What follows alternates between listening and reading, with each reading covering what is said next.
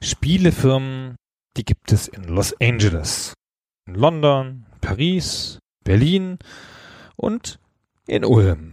In Ulm sitzt Digital Mindsoft, schon 2006 gegründet und macht Hardcore-PC-Spiele. Das letzte Spiel ist Call to Arms, ein innovatives 3D-Strategiespiel in Echtzeit. Das gibt's auf Steam im Early Access. Wer keine Lust hat, da rumzusuchen im Steam-Client, kommt auch einfach über stayforever.de slash call hin.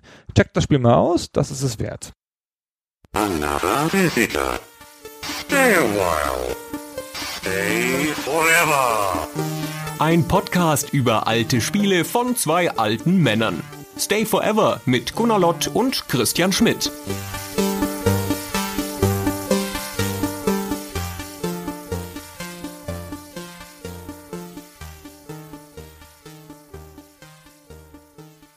Christian, ist Sid Meier eigentlich dein Lieblings-Game Designer? Puh, das geht ja gleich mit einer ganz großen Frage los. Ich weiß nicht, ob ich einen Lieblings-Game Designer habe, aber wenn, dann wäre er bestimmt nah dran. Ich habe immer das Gefühl, das ist so ein Typ wie du. Der ist so obsessiv besessen von Systemen und in all seinen Spielen kommt das so stark zum Tragen, ja, dass es da viel um Systeme geht und dass die Metapher oft zweitrangig ist.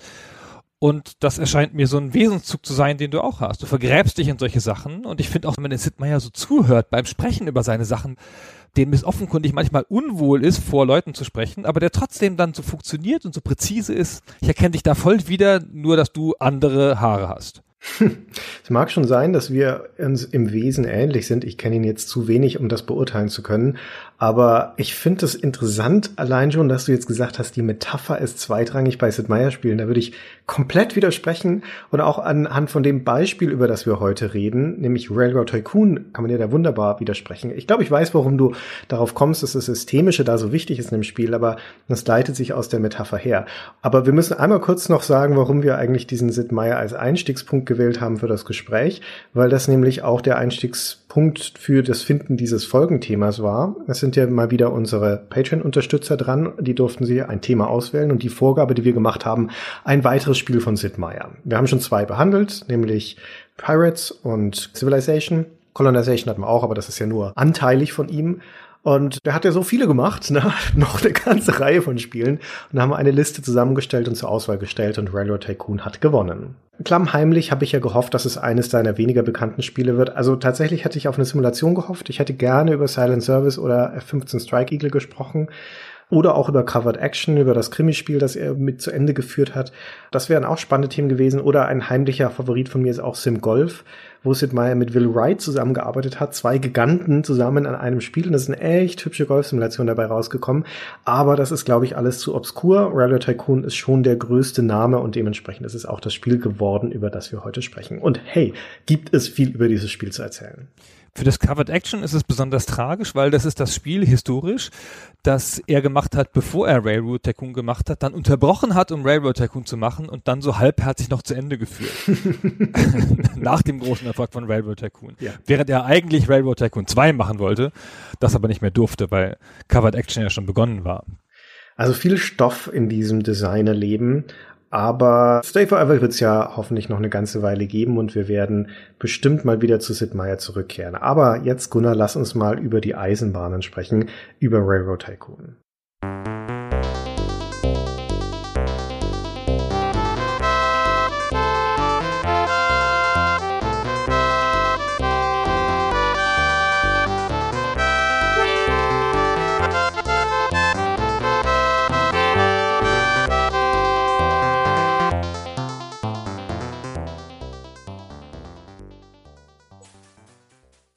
Railroad Tycoon ist ein Spiel von Microprose. Das war damals die Firma, bei der Sid Meier angestellt war, wollte ich schon sagen. Stimmt ja gar nicht. Hat er gegründet. Hat er mitgegründet, ja. Zusammen mit dem großartigen Wild Bill Steely, dem Ex-Air Force-Piloten und super Militaristen. So kommt er jedenfalls rüber.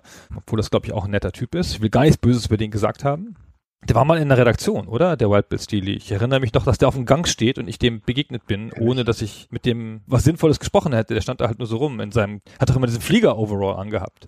Also auch so auf so Presseterminen. Naja, wurscht. Ich bin ihm nie begegnet, leider. Jedenfalls, ich kann da ja auch nichts zu sagen, dass ich mit ihm gesprochen hätte. Ich habe ihn nur gesehen. Hey, ich habe den schon mal gesehen. Cool? Huh? Das ist ja auch schon mal was. Ja, das ist ja auch schon was, genau. Und 1990 brachte diese Firma Microprose Railroad Tycoon raus. Sid Meier's Railroad Tycoon. Und 1993 übrigens dann gleich noch eine Art Update-Version. Drei Jahre später Railroad Tycoon Deluxe mit besserer Grafik und ein paar anderen Sachen. Die auch eine eigene Geschichte hat die, vielleicht wird ihr am Ende noch anflanschen. Die habe ich gefressen, diese Deluxe-Version. Aber gut, Radio Tycoon 1990. Zu dem Zeitpunkt gibt's Microprose schon eine geraume Zeit. Die ganzen 80er haben sie damit verbracht, hauptsächlich Militärsimulationen zu machen. Also eben Flugsimulationen, U-Boot-Simulationen wie das Silent Service, aber auch Strategiespiele, Militärstrategiespiele. Darauf war Microprose abonniert. Das war also ihr Ding. Und das erste Spiel, das so richtig aus der Art geschlagen ist, war 1987 das Pirates, dem wir schon eine eigene Folge gewidmet haben. Wer das chronologisch hören möchte und das noch nicht kennt, der soll mal zurückspringen zu den Anfängen von Stay Forever. Und dann ging es nochmal zurück, ein paar Jahre lang zu den Militärsimulationen und dann sagte der Sid Meier zu seinem Kollegen Steely, das hat mir gut gefallen mit den Pirates damals mal was anderes machen zu können als immer nur Flugzeuge und Kriegsgerät und sowas. Und ich hätte da eine Idee. Wie wäre es denn mit Zügen? Das war der Ausgangspunkt für Railroad Tycoon wie man so hört, wurde vereinbart, dass das so als Abwechslung zwischen zwei Militärsimulationen eingestreut werden durfte. Also nach allem, was man da hört, ist der Wild Bill Steely kein Freund davon gewesen, von der Militärsimulationsschiene abzuweichen. Ja, das war halt der Markenkern von Microprose. Allerdings war Pirates durchaus ein veritabler Erfolg und wir sind da Ende der 80er, Anfang der 90er Jahre, wo der Markt auch breiter wird, die Heimcomputer wachsen, der PC als neue große Plattform sich auch so langsam in den Vordergrund drängt und es klar ist, dass wenn du mithalten möchtest in diesem Marktumfeld, dass mit Simulationen und Militärsimulationen allein nicht unbedingt der große Reibach zu machen ist. Das heißt, da geht's meiner Einschätzung nach auch schon um eine Diversifizierung Ausrichtung des Portfolios in dem Moment. Und das hat sich ja auch grundsätzlich als sinnvoll rausgestellt. Ja. Weil das Railroad Tycoon schlug dann, als es fertig war, ein wie eine Bombe. Zumindest mal, ich habe keine Verkaufszahlen gefunden. Weiß nicht, ob du welche irgendwo in deiner Recherche gefunden hast, aber die Nein. Wertungen sprachen für sich. Also ja. es hat überall 90er bekommen. In Deutschland allemal überall 90er in den Zeitschriften und auch in den USA. Die PC-Wertungen waren alle sehr positiv. Beim Amiga-Port, der ein bisschen später kam, 1991, gingen die Wertungen ein bisschen mehr auseinander. Da gab es auch ein paar schlechtere Wertungen, wahrscheinlich wegen der Portierungsqualität. Möglich, ja. Die habe ich nie gespielt, weiß ich nicht. Nee, ich habe auch die PC-Version primär gespielt. Also das Railroad Tycoon, es gibt diesen schönen Satz von Sid Meier, den er in einem Interview mit G4 TV gesagt hat, dass Railroad Tycoon das erste Spiel von Microprose war, in dem es im Wesentlichen darum ging, etwas aufzubauen, anstatt etwas zu zerstören. Und das ist ein ganz hübscher Kontrast in Bezug auf die Dutzende von Militärsimulationen, die die Firma vorher gemacht hat. Und beschreibt Railroad Tycoon in seinen Grundzügen auch schon ganz gut, weil es in dem Spiel darum geht, etwas aufzubauen, und zwar ein Eisenbahnimperium. Und das sowohl auf der Ebene des Eisenbahnbaus, also das, was man so gemeinhin mit einer Modelleisenbahn verbindet, also das Schienenlegen, das Einsetzen der Züge, als auch auf einer wirtschaftlichen Ebene. Das ist nicht nur die einfache Kosten-Nutzen-Rechnung mit wie viele Ausgaben habe ich für Züge und was nehme ich ein durch die ganzen Waren, die ich transportiere, sondern auch auf der Ebene des Aktienmarkts und der Rivalität mit anderen Eisenbahnunternehmen. Und dieser Gedanke, dass man da etwas aufbaut, ist einer, der um diese Jahrzehntwende von den 80ern zu den 90ern ein bisschen in der Luft liegt, muss man sagen. Dann in dem Jahr zuvor ist mit SimCity und mit Populous sind zwei Spiele erschienen, die enorm erfolgreich waren in diesem Aufbauspielgenre, wie wir im Deutschen sagen. Und das hat man auch bei Microprose sich gut angeschaut. Insbesondere das SimCity, das ja ein amerikanisches Spiel ist, haben die sich sehr gut angeschaut. Der Sid Meier und sein Kompagnon, in dem Fall der Bruce Shelley, der da auch noch mit dabei war, der später mit Age of Empires dann sehr erfolgreich geworden ist. Und das ist eine der Inspirationen, dass sie sagten, okay, na, diese Aufbauspiele scheinen gerade so ein bisschen im Trend zu liegen. Das könnten wir auch mal machen. Genau, SimCity war ein großes Thema zu der Zeit und sie sprachen darüber, irgendwas zu machen in dieser Art auch. Wobei man sagen muss, dass Sid Meier jemand ist, der immer an mehreren Spielen gleichzeitig gearbeitet hat, der immer Prototypen rumliegen hatte, die er so zwischendurch mal gemacht hat und so. Der hatte damals auch schon, glaube ich, einen relativ unangefochtenen Status als Genie, das man besser alleine lässt in der Firma. Und Bruce Shelley hatte eine Vergangenheit im Brettspiel. Der kam von der Hardcore-Firma Avalon Hill, die wir auch schon ein paar Mal genannt haben, die Militärsimulationen im Wesentlichen gemacht hat, aber halt als Brettspiel. Die hatte da schon ihre beste Zeit ein bisschen vorbei und der kam da halt hin in so einer eher, wie soll ich sagen, Mädchen für alles Rolle. So, der war Producer oder irgendwas in der Art, der war kein Programmierer wie damals ja die meisten Leute Programmierer waren, war aber auch kein Grafiker. Und der wurde dann Assistent von Sid Meier was, glaube ich, eine beneidenswerte und eine beklagenswerte Position war, mit diesem Genie dann da im selben Raum zu sitzen und hey, wie finden wir das? Wie meinst du das? Wir machen mal das. Guck mal, ich habe hier das gebaut. Schau mal. Und so, das ist bestimmt eine interessante Arbeitsatmosphäre gewesen. Aber der Bruce Shelley ist, ist ein, soll ich sagen, ich hatte den Eindruck, das ist ein Typ, der in sich ruht. So, ja. der damit umgehen konnte. Ein ja. großer, kräftiger Mann, der, glaube ich, den Paroli bieten konnte. Würde ich auch sagen. Äh, Glaube ich, ein ganz gutes Paar, das sich da gefunden hat. Auch auf einer Ebene der Ausgestaltung dieses Spieles.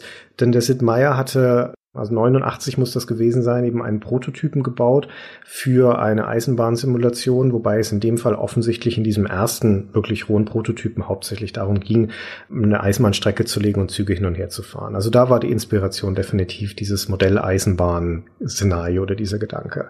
Und was der Bruce Shelley dann damit gemacht hat mit diesem Prototypen in Zusammenarbeit mit Sid Meier, war dem Ganzen das Fundament und den Rahmen zu geben, das konzeptionell ausgestalten hin zu diesem Tycoon-Gedanken, auf den wir noch zu sprechen kommen müssen müssen, nämlich das historisch zu verorten in der Ära der großen Eisenbahnen und des Eisenbahnbaus in primär natürlich in den USA, aber eigentlich auch in Europa, das ja auch Szenarien im Spiel sind zu sagen, pass auf, wir machen hier keine abstrakte Modelleisenbahn, sondern wir haben diesen historischen Rahmen und man spielt hier tatsächlich dieses Wirtschaftsimperium Eisenbahn. Also es geht im Kern darum, dass du ein Eisenbahnunternehmen aufbaust. Man erzählt sich, dass sie das halt sehr inkrementell aufeinander aufgebaut haben. Also es gab den Prototypen, wie du erzählt hast, vom Sid Meier und es gab danach so eine Art Design-Dokument für eine Erweiterung des Spielprinzips von Bruce Shelley. Sie waren sich beide einig, dass es jetzt ein Modelleisenbahnspiel nicht werden sollte, ja, sondern dass man halt noch mehr machen muss und da kam auch wieder der Einfluss von SimCity, dass man halt irgendwas machen muss, das ein bisschen Einflüsse aus diesem Bereich hat. Und dann kam dieser historische Aspekt, kam relativ, glaube ich, selbstverständlich dazu, weil das auch beides so historisch affine Menschen sind, der Sid Meier ja besonders. Aber in der Legende über die Entwicklung geht es, dass sie diese Sache mit den Tycoons und mit den Gegenspielern erst relativ spät hatten. Also, dass mhm. du ein Teil dieses Rennen der Tycoone bist und so. Aber die kapitalistische Simulation sozusagen, die kommt halt von Bruce Shelley wahrscheinlich in diesem Design-Dokument an. Also eine der Inspirationen auch von der Shelley-Seite her ist der, wie du schon sagtest, der kommt von Avalon Hill und ein populäres Brettspiel von Avalon Hill damals war das 1830. Das ist ein Spiel, wo man einen Eisenbahnunternehmer spielt und da diese unternehmerische Seite, diese Räuberbaron-Geschichte steht da im Fokus. Und das war offensichtlich für den Shelley auch eine Inspiration. Wobei noch kurz als hübsche Anekdote, dieses 1830, dieses Brettspiel wurde später dann 1995 auch als Computerspiel umgesetzt für Avalon Hill. Die hatten von Anfang an, also seit den 80ern auch schon eine Computerspielsparte. Aber das Entwicklerteam, das dieses 1830 gemacht hat, war Simtex. Die Leute, die Master of Magic und Master of Orion gemacht haben. Dieses 1830 haben sie eingeschoben zwischen Master und Orion 1 und 2. Oh, das ist ja lustig. Wusste ich gar nicht. Aber als Railroad Tycoon rauskam, hat der Chef von Avalon Hill bei dem Will Steely angerufen und gesagt, dass sie das ja wohl sehr nah an ihrem 1830 wäre. Sehr nah, ja. Ob man das denn, und dann haben sie halt gesprochen, wie man halt so, ne, unter, unter Räuberbaronen damals so gesprochen hat in der Frühzeit der Computerspieleindustrie. Naja, passt schon. Machen es nicht wieder, passt schon und so. Hm. Und dann haben sie ja Civilization gemacht, ne. naja, das ist ja sehr lustig. Also sehr lustig so als Anekdote. War ja jetzt nicht dabei und habe Sid Meier nicht gefragt. Weiß man immer nicht, wie viel Wahrheit in so historischen Anekdoten liegt, aber die Ähnlichkeiten sind schon sehr auffällig so. Deswegen wundert es mich so ein bisschen, dass Sid Meier in Interviews selber gesagt hat, dass diese Gegenspieler erst so später zugekommen sind, weil das ist ja genau wie in 1830. Ja, weiß auch nicht. Also das Spiel insgesamt hatte eine vergleichsweise kurze Entwicklungszeit und relativ schnelle Iterationen, also relativ schnell Veränderungszyklus Zum Teil hat der Sid Meier ja auch in seinen Urlauben da dran rumprogrammiert. Also muss da wirklich passioniert bei der Sache gewesen sein. Und im Verlauf dieser Entwicklung haben sich auch Dinge geändert. Also am Anfang war zum Beispiel die Modell-Eisenbahn-Simulation, die er gebaut hat für diesen Prototypen oder für einen der weiteren Prototypen komplexer, als sie dann später im Spiel ist. Da waren die Signalsteuerung zum Beispiel noch komplexer. Du konntest tatsächlich bestimmen mit den Signalen, in welche Reihenfolge die wohin fahren sollten und so weiter. Das haben sie dann alles wieder zurückgefahren und ausgebaut und dafür diesen Management-Part, diesen Meta-Part mit den Konkurrenten und dem Unternehmen und dem Wettbewerb der Unternehmen etwas stärker ausgebaut. Eigentlich sind es drei Spiele eigentlich ist es dieses Modelleisenbahn-Aufbauspiel, dieses Streckenlegen und Austüfteln. Und dann ist es ja so eine Betriebssimulation auch, ja, welchen Zug schicke ich wohin? Oh Gott, oh Gott, oh Gott, nicht, dass die Signale und dass die aufeinander fahren und solche Sachen. Hm. Und darüber halt dieser relativ abstrakte Überbau mit den Aktien und dem Kapitalismus. Ja, das ist gut beschrieben. Aber ich würde ganz gern nochmal ganz kurz zurückgehen ins Jahr 1990. Es gibt ja in dem Jahr erstaunlich wenig Eisenbahnspiele, so wie es ja auch heute noch vergleichsweise wenig Eisenbahnspiele gibt. Das wundert mich immer, weil es ist so eine starke Metapher.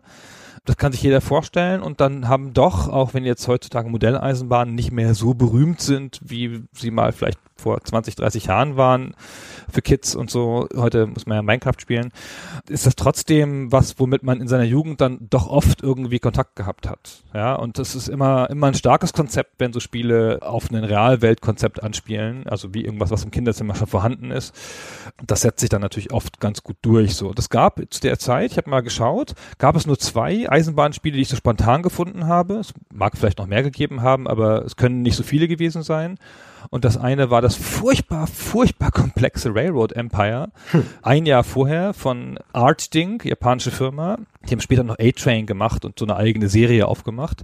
Und es gab von unseren Freunden von SSI, über die wir gerade im letzten äh, Podcast gesprochen haben, ein Spiel namens Rails West von 1983, wo es im Wesentlichen darum ging, so eine Art Transkontinentalbahn zu bauen, was ja auch immer das Thema ist in diesen Spielen, dass man halt den Osten und Westen von Amerika im großen amerikanischen Mythos der Eroberung des Westens, dass man die verbindet. Und das Rails West hatte aber auch schon solche Elemente wie Aktien ausgeben, Aktien aufkaufen und so, also auch schon diese ganze Kapitalismus-Simulation auf einfachere Art, so. Es wundert mich nicht, dass es das hat. Das wundert mich deswegen nicht, obwohl ich das Rails West nicht kenne, weil es, ich vermute jetzt, ein amerikanisches Spiel ist. Und eine der ganz wesentlichen Dinge, die man sich bewusst machen muss, insbesondere als Europäer und auch als Deutscher, wenn man Railroad Tycoon spielt, ist, dass hier das Thema Eisenbahnen durch eine dediziert amerikanische Linse betrachtet wird. Und das beginnt schon beim Namen des Spiels. Railroad Tycoon. Das Tycoon ist ja dann hat sich verselbstständigt in relativ kurzer Zeit und ist zu einem Genrebegriff geworden. Das, was wir hier in Deutschland eine Wirtschaftssimulation oder ein Aufbauspiel nennen würden, das heißt im Amerikanischen als Genrebegriff Tycoon Game. Und das kommt von Railroad Tycoon. Das war das erste Spiel, das Tycoon im Namen trug, im Sinne von dieser Verbindung auf eine Wirtschaftssimulation oder ein Aufbauspiel wurde dann ja bei Transport Tycoon und Rollercoaster Tycoon und was weiß ich alles noch zur Genüge dann später aufgegriffen. Und das Interessante ist aber, was ein Tycoon eigentlich ist. Magst du es erklären, Gunnar? Also erstmal ist es interessant, dass das Wort aus dem Japanischen kommt und großer Gebieter bedeutet. Was ich ein bisschen lustig finde, das habe ich überhaupt nicht gewusst, das habe ich jetzt erst rausgefunden. Aber das ist auch gar kein so ganz irrsinnig gebräuchlicher Begriff im Englischen gewesen. Das ist erstmal, man würde sagen, ein Magnat mhm. oder Industriezar, sagt man vielleicht auch im Deutschen, gab es auch im Amerikanischen. So. Mhm. Ich habe ganz lustig, das erste Buch, das es gibt, das den Begriff Railroad Tycoon benutzt, ist von 1922, ist über den Railroad Tycoon E.H. Harriman. Und über den gibt es noch zwei andere Bücher, die heißen Railroad Czar und Master Railroader. Schon gut. Naja, fand ich ganz lustig, dass es halt diese Begrifflichkeiten dann da so gibt. Also es ist ein Großindustrieller, der einen Industriezweig beherrscht vielleicht oder halt Firmenkonglomerate regiert, so wie, wen gibt's heute noch? Man würde sagen, der Turner oder der Murdoch, ja, mit ihren Medien und so, das sind Tycoons heutzutage. Und so zwischen 1800 und 1900 gab es dann auch so Begriffe wie der Räuberbaron, den du eben schon genannt hast, so, mhm. also ein verwandter Begriff, der das negativ konnotiert, so dass die halt betrügen und sich Vorteile verschaffen, unfaire und so weiter und so fort. Sehr gut. Also es ist erstens ein Begriff, der untrennbar verbunden ist mit einer historischen Ära, nämlich dem schwerpunktmäßig 19. Jahrhundert und mit der Industrie in den USA des 19. Jahrhunderts und diesen großen Industriemagnaten, die dort ihre Branchen demoniert haben. Und zweitens ist es ein Personenbegriff. Ja? Das Spiel hätte ja genauso gut Railroad Empire heißen können, ja, oder Golden Age of Railroads oder was weiß ich irgendwas. Aber es geht hier um den Tycoon als eine Person. Und das ist deswegen relevant, weil sich diesem Gedanken, dass man hier eben nicht ein Imperium an sich spielt, sondern dass man eine Person spielt, die ein Imperium aufbaut und die einen persönlichen Stake in diesem Unternehmen hat, die also letztendlich Karriere macht, dadurch, dass sie hier ein Imperium aufbaut, das schlägt sich dann nieder in einer bestimmten Spielerfahrung. Und aus diesem Gedanken, dass du eben so eine Person spielst, so ein Tycoon bist und die Fußstapfen dieser großen Industriemagnaten dieser Ära trittst, ergibt sich, finde ich, auch das Szenario. Und daraus leitet sich viel vieles ab, was wir im Spiel finden. Und es ergibt sich eben auch dieses Bild dieser Ära.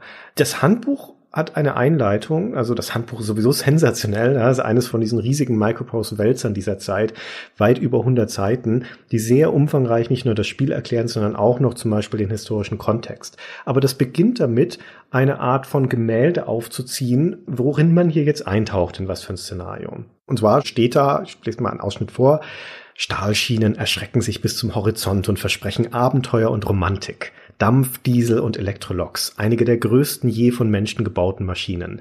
Ganze Nationen verwandelt durch die Geschwindigkeit und Kraft der Lokomotiven. Die Geräusche von Dampfpfeifen, Dieselhupen und Glockenläuten. Eine Welt voller Risiko, Naturkatastrophen, Zeiten wirtschaftlicher Not und rivalisierende Gesellschaften und eine Welt der Gelegenheit, Geld, Prestige und Ruhm. Das ist das Szenario, das hier aufgemacht wird. Und das steht in einem starken Kontrast zu so einer Art nüchterner Wirtschaftssimulation, sondern es geht hier durchaus um eine Erfahrung, eine historische Erfahrung, nämlich die Erfahrung einer dieser Eisenbahnmagnaten aus dieser goldenen Ära der amerikanischen Eisenbahnen zu sein im schwerpunktmäßig 19. Jahrhundert. Das ist ganz interessant, wenn sich dieser Schwerpunkt, das Spiel sollte ja anfangs auch Golden Age of Railroads heißen. Und das ist ja ein viel universellerer Begriff. Und wenn sich das Spiel sozusagen in seiner Entwicklung dahin verändert hat, dass es hinterher so stark auf diesen Tycoon-Gedanken abzielt. Ja, wenn man sich die Packung anguckt, da ist halt ein Mensch drauf und keine Eisenbahn. Ja, mhm. ist halt ganz klar so, es geht um eine Person hier. Und die deutsche Packung schreibt hinten drauf, ihre Vision, ihr Projekt, ihre Eisenbahn. Also spricht dich persönlich an ja, als der Magnat. Zumindest ganz interessant, dass die deutsche Packung dann natürlich auf Deutsch hinten ist. Das Spiel war ja in der ersten Edition nicht auf Deutsch, hatte nur ein deutsches Handbuch. Später haben sie noch eine deutsche Übersetzung nachgeschoben im Spiel. Und auf der Rückseite der Packung ist ein Screenshot extra so ausgewählt, dass er Hamburg zeigt, damit man da auch mal was Deutsches hat. Mhm. Und dann wird aber in dem Text erklärt, die Nation drängt auf die Erschließung des Westens. Genau wie du das eben gesagt hast. Aber da wird nirgendwo erwähnt, welche Nation. Ja, das muss man sich so mitdenken. Das ist natürlich Amerika. Und das ist das große amerikanische Ding, ja, dieser Run auf den Westen, die Erschließung des Westens. Ja, das ist halt das, was so wahnsinnig groß ist in diesem Spiel und was das so treibt. Und was auch, glaube ich, das Eisenbahnding so faszinierend macht aus Sicht Sicht der Amerikaner.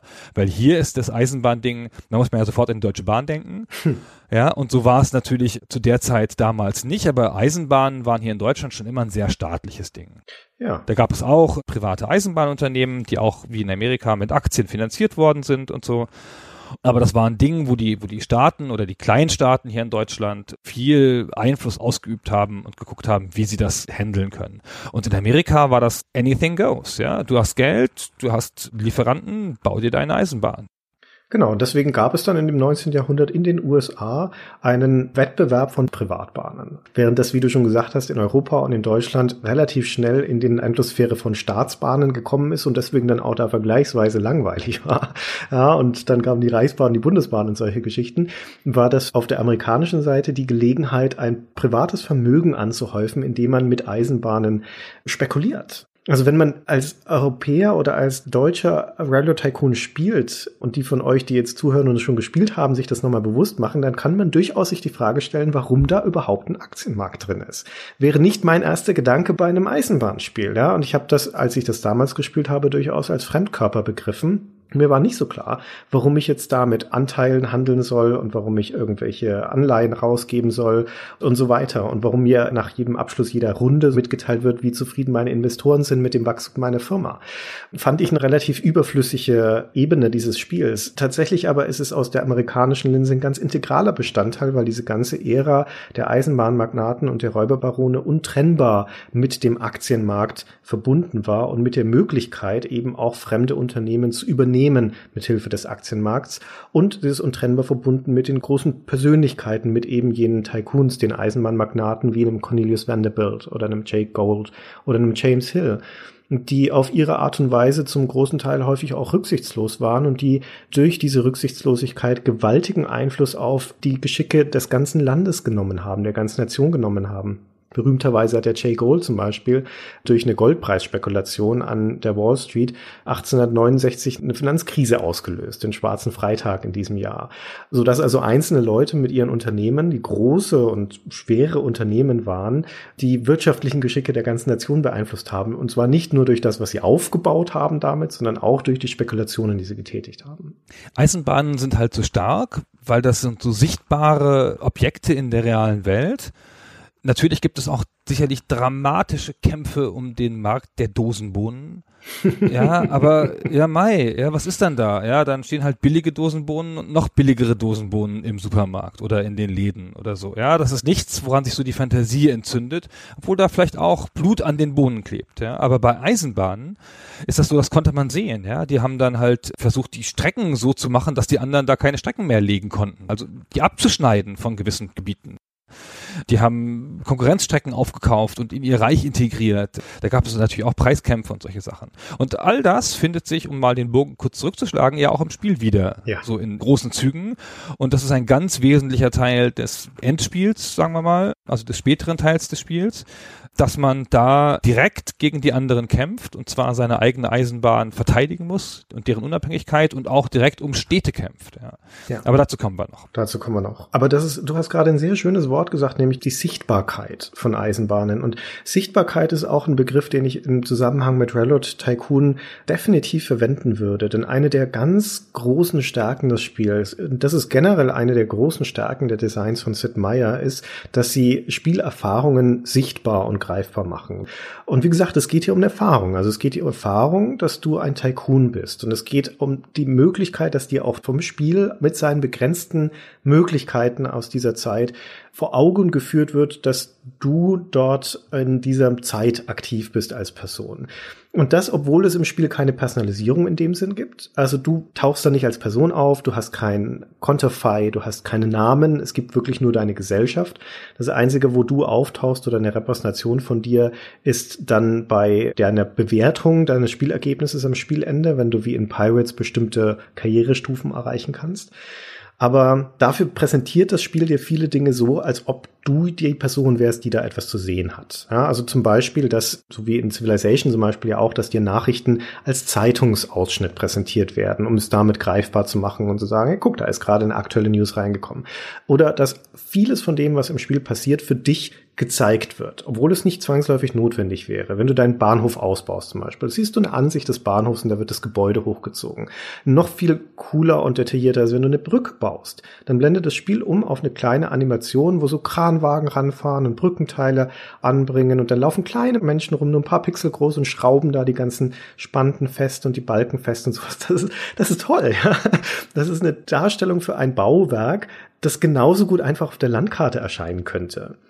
Aber das Spiel möchte dir in diesem Moment zeigen, dass du da eine große Infrastrukturaufgabe gemeistert hast. Ja, so eine Brücke zu bauen ist ja kein Pappenstil und dass hier etwas sichtbar gemacht wird, eine Leistung sichtbar gemacht wird.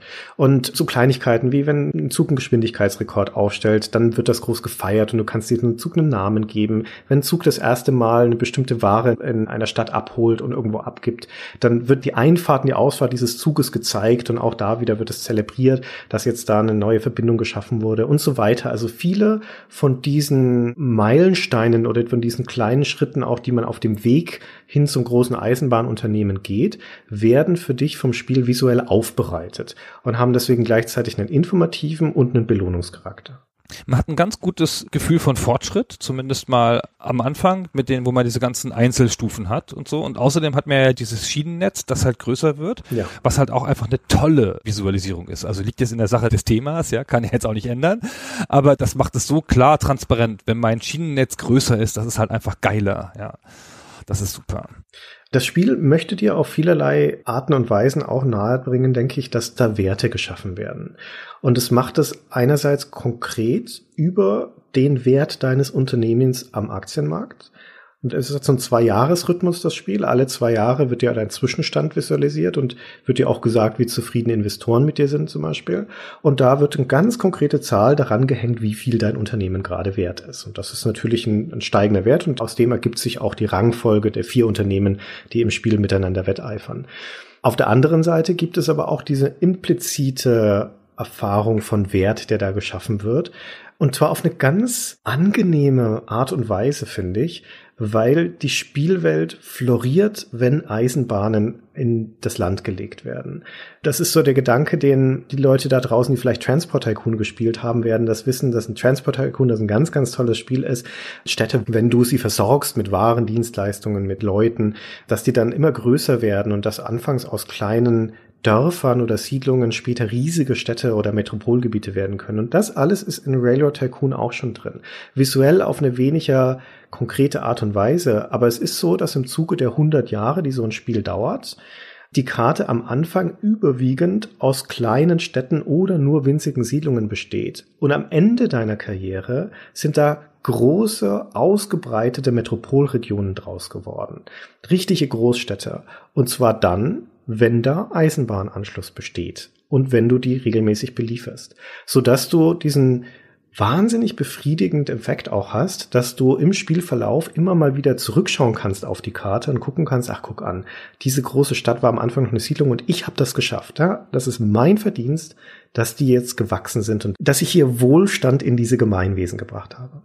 Ist das eigentlich ein direktes Spielelement oder ist das eine Visualisierung, die sozusagen einfach mit der Zeit wächst. Also hat das direkt, also je nachdem, wie viel Waren du dahin bringst und wie viel Wünsche, also die Städte haben ja immer so bestimmte Waren, die sie haben wollen. Wenn du denen sozusagen die Wünsche erfüllst, wachsen sie schneller oder wachsen die halt einfach? Ich weiß nicht, wie genau diese Regel ist. Die wachsen nur dann, wenn du sie versorgst. Also die nicht angeschlossenen Städte auf der Karte wachsen nicht. Oder wenn überhaupt, dann nur sehr, sehr langsam.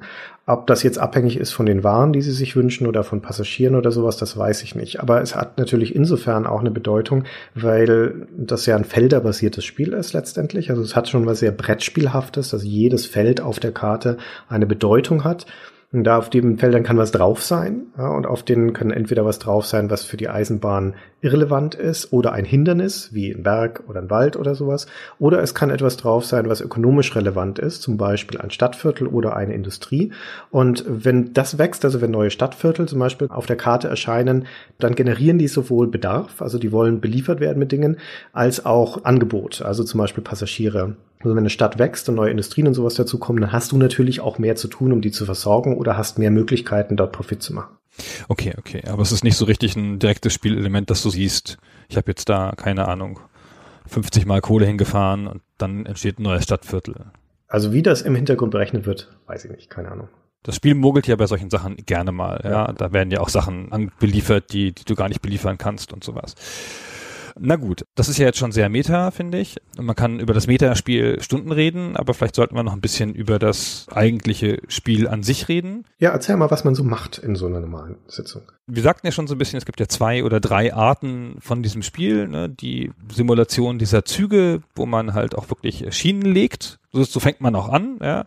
Man sucht sich eins der vier Szenarien aus, die im Originalspiel sind. England, da fängt man 1828 an und ähm, Ostküste Amerika, Westküste Amerika ein bisschen später und dann Europa noch.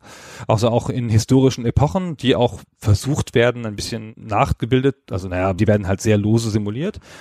Und sagen wir mal, wir fangen in Amerika an und dann sucht man sich einen Ort für den ersten Bahnhof. Genau. Und das ist mit gesundem Menschenverstand am Anfang ganz gut zu machen. Besser eine große Stadt als eine kleine, ja, besser eine Stadt mit vielen Rohstoffen als eine ohne besser in der Stadt in einem bevölkerten Gebiet oder in der Nähe von anderen Städten als eine, die ganz alleine liegt. Und idealerweise findet man am Anfang, relativ früh im Spiel, gleich zu Beginn, eine funktionale Route, so wie das in diesen meisten Spielen dieser Art ist. Wir haben ja in dem Patricia-Podcast auch darüber gesprochen, dass man halt schnell eine Route findet, keine Ahnung, Lübeck, Malmö oder was weiß ich, wo du lang gefahren bist, du alter Stettiner. und sowas muss man hier auch finden, zwischen zwei komplementären Orten. Ja, der eine Ort, der irgendwas produziert und der andere, der es will und idealerweise gibt es den Weg auch zurück. Ein Hafen zum zum Beispiel ist auch immer schön. Und die sucht man sich und dann baut man da Eisenbahnen dazwischen und die legt man wirklich Schienenstück für Schienenstück Und das hat auch eine Bedeutung, weil das Terrain ist wichtig, wie du schon sagtest. Das kann sein, dass dann, wenn da ein Fluss im Weg ist, dann muss man halt eine Brücke bauen, dann wird die Strecke teurer und sie verlangsamt den Zug. Und wenn man halt den ständig schräg legen muss, um Bergen auszuweichen und so verlangsamt das den Zug auch. Also besser eine gerade Linie, wenn es irgendwie geht. Mhm. Genau, dann fängt man halt an, da auf diese Strecke den ersten Zug zu setzen, der auch so ein bisschen spielzeughaft übergroß dargestellt wird, ja, nicht nur als Punkt oder so, sondern man sieht wirklich so ein bisschen die Wagen und dann fährt er da automatisch hin und her zwischen den Städten und man kann durch das Anhängen von Waggons entscheiden, was für einen ökonomischen Schwerpunkt man hat. Idealerweise fängt man mit Passagieren und Post an. Das ist eine ökonomische Simulation von Angebot und Nachfrage, relativ krude. Ja, also die Stationen generieren Waren oder Güter, die transportiert werden können und dazu zählen auch Passagiere in Abhängigkeit von dem, was verfügbar ist in ihrem Stadtgebiet. Und jede Station, die du baust, jeder Bahnhof, den du baust, hat abhängig von seiner Größe ein bestimmtes Einzugsgebiet. Und was innerhalb dieses Einzugsgebiets auf den Feldern ist, bestimmt, was in dem Bahnhof angeboten wird. Also wenn da zum Beispiel ein Bauernhof drin ist, dann wird in diesem Bahnhof regelmäßig werden da Waggons mit Vieh zum Beispiel generiert. Diese Waggons stehen da eine Weile rum und hoffen darauf, dass sie abgeholt werden. Wenn sie nicht abgeholt werden, dann verschwinden sie wieder. Also der Gedanke ist, dass die irgendwie anders dann abtransportiert werden. Aber idealerweise nimmst du sie also mit, indem du sie an eine Lok anhängst. Und wie du schon sagtest, braucht man dann einen anderen Bahnhof, wo das Gleiche auch gebraucht wird. Ja, also wo eine Nachfrage herrscht. Also wenn es zum Beispiel irgendwo einen Schlachthof gibt in einer angrenzenden Stadt, dann kann man die Viehwagen dort auch wieder loswerden. Und als nächstes hat man dann dort Nahrungsmittel, die man vielleicht auch wieder zurückbringen kann in die ursprüngliche Stadt. Und na, perfekt hat man schon einen Pendelzug, der die Waren in die eine Stadt bringen und die andere wieder zurück. Und das ist auch schon alles. Also diese ökonomische Angebot-Nachfrage-Simulation ist vergleichsweise simpel. Es werden Waren generiert und die sollten abgeholt und woanders hin transportiert werden. Und abhängig davon, wie schnell man sie transportiert und wie weit man sie transportiert, bekommt man dann dafür beim Eintreffen in der anderen Stadt Geld. Genau, ist aber passiv. Also die erscheinen da und man nimmt sie halt mit. Das ist nicht so wie in Handelssimulationen, wo man Waren kauft und wieder verkauft. Diesen Teil hat man nicht zu bestellen, man ist halt der Transportunternehmer. Genau, die haben auch keinen Preis. Also das spielt auch überhaupt keine Rolle, ja. ne? weil, wie du schon sagtest, man selbst handelt die ja nicht, sondern man transportiert sie nur. Genau. Und das ist ja schon mal der allererste Zug aha, im Spiel, dass man halt diese Strecken findet und dann kann man ja noch mehr finden und man findet vielleicht noch eine, die von der einen Stadt weitergeht und guckt und derweil passiert auf der restlichen Karte, machen das die anderen Tycoons auch die anderen drei. Es gibt nämlich vier insgesamt, sagten wir schon. Ne? Mhm. Genau. Und man kann am Anfang sehr elaborat den Schwierigkeitsgrad einstellen. Und da kann man zum Beispiel auch einstellen, wie aggressiv die anderen Tycoons sein sollen, wie sehr die einen bedrängen sollen und wie sehr die versuchen sollen, die eigene Bahn aufzukaufen. Jedenfalls sind die alle in Konkurrenz. Genau, dann versucht man halt erstmal da eine einfache Progression sozusagen über die Karte, also indem man halt mehr Städte anschließt, mehr Orte, indem man halt die Wege verbessert. Man kann neben die eine Schiene noch eine andere legen, also das doppelte Schienen. Man kann auf die Schienen so Signalposten setzen und derartige Dinge. Mhm. Also diese drei Ebenen, die du vorher schon beschrieben hast, die das Spiel ausmachen, die haben jeweils unterschiedliche Anforderungen, auch einen unterschiedlichen Anteil am eigentlichen Spielinhalt. Und unterschiedliche Menschen mögen die mehr oder weniger gern. Also das oberste Ebene ist ja dieser Aktienmarkt, also das ist ein schlichtes strategisches Spiel, wenn man so möchte. Hier gibt es vergleichsweise weniger Handlungsoptionen. Du kannst hauptsächlich halt Aktien und Anteile kaufen und verkaufen und auf diesem Wege versuchen, Einfluss zu nehmen auf andere Eisenbahngesellschaften und die versuchen das gleiche bei dir. Also es geht durchaus auch ums Verteidigen der eigenen Eisenbahn, denn wenn man zu nachlässig damit ist mit dem Aktienmarkt, kann es sein, dass man schlichtweg übernommen wird von jemand anderem und dann wäre es das Spiel vorbei. Das ist ja nicht so doll. Aber das braucht jetzt nicht so viel Grips und Einsatz. Man muss halt ab und zu da mal seinen Aktienhändler anrufen und gucken, ob man sich mal wieder 10.000 Anteile leisten kann.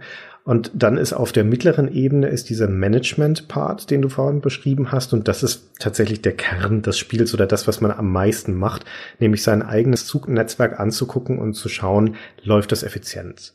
Und hier geht es wirklich um Effizienz. Also es geht darum zu gucken, die Verbindungen, die ich geschaffen habe, sind die gut ausgelastet? Sind genügend Züge im Einsatz? Müssen meine Loks aktualisiert werden? Wie viel zahle ich denn eigentlich auch an Instandhaltungskosten für die Dinger und so weiter? Und diese Zugplanung, also zu gucken, welcher Zug fährt mit welchem Waggons wohin, das bestimme ich ja alles bis im Detail selber. Das ist ein sehr großes Mikromanagement. Und gerade bei einem größeren Netzwerk und größeren Unternehmen gibt es hier sehr, sehr viel zu managen. Und die unterste Ebene ist dann dieses Ausbauspiel, also nämlich die Frage, wohin erweitere ich mein Netz und wie erweitere ich es, indem ich die Schienen baue. Und das ist eigentlich, um ehrlich zu sein, ein Puzzlespiel.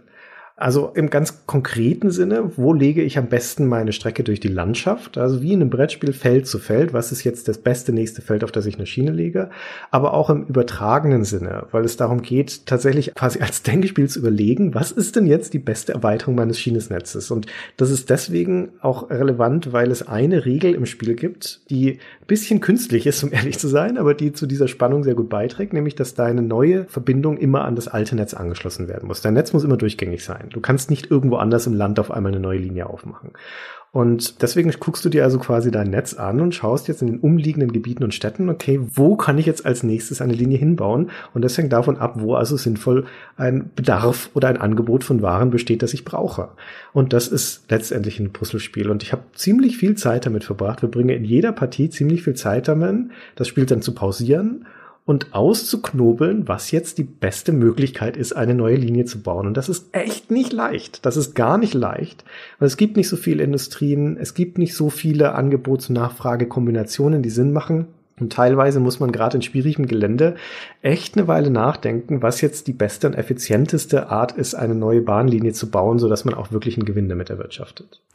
Das Spiel zeigt dir die Karte in vier Perspektiven, unterschiedlich nah rangezoomt, nicht stufenlos, sondern halt in vier unterschiedlichen Schritten. Und du kannst noch das Terrain wegblenden, dass du nur die Ressourcen siehst durch Buchstaben dargestellt, damit du so einen klareren Blick hast auf das, worauf es wirklich ankommt.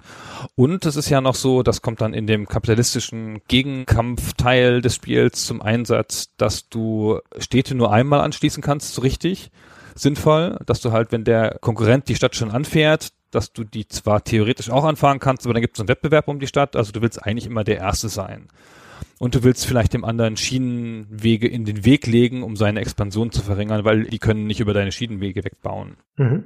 Also der Teil, da erweitert sich das Puzzlespiel. Gibt dann auch so Tricks wie so Ringe um die Städte der Gegner machen, damit sie da nicht mehr gut rauskommen und derartige Dinge. Das dachte ich mir schon, dass du diesen Teil exzessiv spielst. Was ist denn dein Favoritenteil des Spiels? ich konnte das gar nicht mehr gut spielen, jetzt tatsächlich. Ich habe das damals ganz okay Erinnerungen an das Spiel, wie ich damals in den 90ern gespielt habe.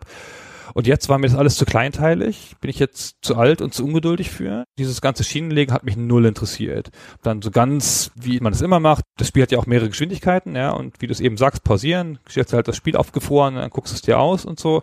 Hab ich alles voll genervt eigentlich hatte ich den Wunsch, das Spiel zu beschleunigen, um in diesen kapitalistischen Meta-Teil zu kommen und anderen Leuten die Firma unterm Arsch wegzukaufen und so. Das verstehe ich nicht. Also Geschmäcker sind unterschiedlich, aber dieser Aktienhandels- oder Spekulationsteil diese Übernahmeschlacht, wenn man so möchte, sind spielmechanisch stinklangweilig. Ja, das stimmt natürlich. Das stimmt natürlich. Da ist nichts hinter. Ja, das ist ganz dünn und es gibt nur ein paar wenige Regeln, die du beachten musst und ein paar wenige Sachen, auf die du achten musst. Das hat auch was mit der Ökonomie zu tun, die so zufällig wechselt. So, oh, jetzt haben wir eine Rezession. Oh, jetzt haben wir einen Aufschwung und derartige Dinge. Die Gegner machen Fehler und passen nicht auf und haben dann zu wenig ihre Aktienanteile und da musst du halt hin und so. Das ist schon nicht so das tolle Spiel. Aber ich habe an solchen Sachen immer Freude. Ich weiß auch nicht warum. Ich habe da mehr Freude dran als im kleinteiligen Managen. So, das war, ich bin sicher, dass ich mich da richtig erinnere, dass das in den 90ern anders war, als ich das zum ersten Mal gespielt habe. Hm. Also das Konkurrenzverhältnis zwischen den Eisenbahngesellschaften, das spielt sich, wie du es ja schon beschrieben hast, auf der Karte auch ab durch diese Übernahmeschlachten von Städten. Und da ist es viel, viel spannender als die Übernahmeschlachten auf dem Aktienmarkt, die einfach nur das Kaufen und Verkaufen von Aktien sind, in Abhängigkeit von dem Aktienpreis und in Abhängigkeit von der wirtschaftlichen Situation, wie du gerade schon gesagt hast. Die übrigens ein Element des Spiels ist, das mir Bauchschmerzen macht, das ich für nicht sonderlich geglückt halte. Bei einem Spiel, das relativ viele einzelne Spielmechaniken und Teile zu einem großen Ganzen vereint, ist es nicht verwunderlich, dass es an manchen Stellen ein bisschen knirscht und knarzt. Und Railroad Tycoon ist trotz seiner relativ einfachen Anmutung ein durchaus komplexes Spiel und ist dafür eigentlich ziemlich gut geglückt. Und ich finde zum Beispiel diesen ganzen Aktienteil, auch wenn er spielmechanisch irrelevant ist, hat er trotzdem eine sehr relevante Bedeutung für das Spiel. Aber dieser Wandel des wirtschaftlichen Klimas, also dass du in zufälligen Zeiträumen immer mal wieder eine Zeitungsmitteilung bekommst, die sagt, irgendein Ereignis ist passiert, das ökonomische Klima ändert sich jetzt auf Panik oder auf Rezession oder auf Boom Ja, und dann ändern sich im Spiel im Wesentlichen die Preise, die man bezahlt oder Zinsen, die man bezahlt für Anleihen. Ja, kannst also spekulieren. Aber viel relevanter ist, dass sich auf der Ebene der Bausimulation des Managements Dinge ändern. Und zwar dass die Verfügbarkeit des Angebots. Also wie viele Waren werden generiert. In der Rezession oder in der Panik ist der Ausstoß von Industrien oder auch von Passagieren, die fahren wollen, viel geringer als in einer normalen Lage oder in einem Boom, wo dann auf einmal deiner Bahnhöfe regelrecht überschwemmt werden mit Gütern, die es zu transportieren gibt. Also das ist ein teils dramatischer Unterschied. Und auf der Ebene dieses Bauspiels sind die Kosten auch davon abhängig. Also wenn gerade eine Rezession ist, ja, in denen es wenig zu transportieren gibt zum Beispiel, dann ist es aber auch günstiger, Schienen zu bauen. Also das Spiel möchte eigentlich damit, und das ist, ich kann diesen Gedanken schon verstehen, das möchte damit Dynamik reinbringen, also ein bisschen was Unvorhergesehenes in dieses System, das ja an sich, wenn du erstmal eine profitable Linie hast, was komplett statisches ist. Ja, also angenommen, Angebot und Nachfrage blieben immer gleich und du hast dann vernünftige Zugverbindungen, dann brauchst du das eigentlich nicht mehr anfassen und weißt, das generiert jetzt immer Geld. Das wäre potenziell langweilig. Deswegen kommt eben dieser Zufallsfaktor rein, dass sich das ökonomische Klima ändert und dann musst du selber wieder diesen Zug anfassen. Da ist auf einmal, dann hast du im guten Klima gebaut, da hängen vier oder fünf Wagen dran. Jetzt ist eine Rezession, sind vier der Wagen leer. Ja, ist ineffizient, musst du die also wieder abhängen. Dann geht's wieder aufwärts mit der Wirtschaft, musst du wieder Wagen anhängen und so weiter. Und idealerweise wartest du die Rezessionsphasen ab, um zu sagen, so jetzt erweitere ich mein Netzwerk. So, jetzt baue ich die teuren Tunnel, die ich mir vorher nicht leisten konnte und solche Geschichten. Das macht auf dem Papier alles Sinn. In der Praxis ist es am Anfang des Spiels auch ganz cool, darauf zu reagieren. Im mittleren Spiel wird's zäh und im Endgame, wenn du ein großes Netzwerk hast, ist es nur noch lästig, das Mikromanagement. Das erfordert dir nämlich so viel Rumgebastel an deinen bis zu 32 Zügen ab, die du ja haben kannst und das nervt. Ja, also spätestens dann verflucht man es. Das ist ja überhaupt ein Spiel, das A, eine makroökonomisches Element hat und dann halt dieses ganze Micromanagement.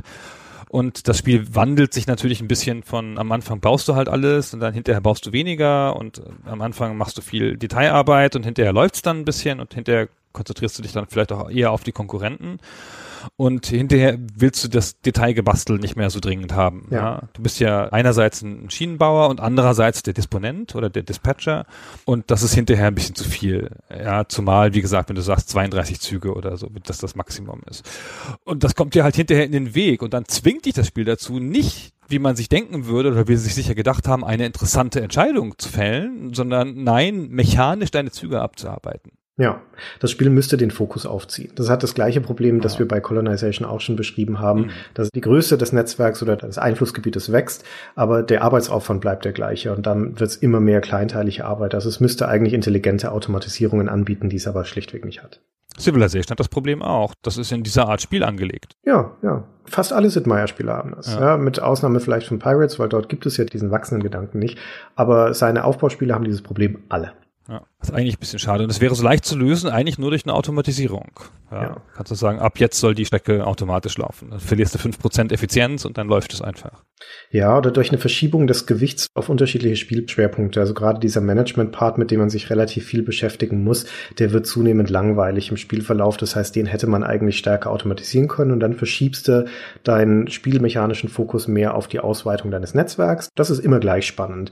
Oder von mir aus auch auf dieses Metagame mit dem Aktienmarkt, aber dann hätte das irgendwie spannender gestaltet werden müssen. Oder, und das ist eigentlich das, was auch gut funktioniert tatsächlich und was im Endgame immer noch gut funktioniert, auf die Konflikte mit den anderen Eisenbahnunternehmen, die auf der Karte sind. Also vor allen Dingen mit diesen Übernahmeschlachten, diesen Raid Wars um einzelne Städte.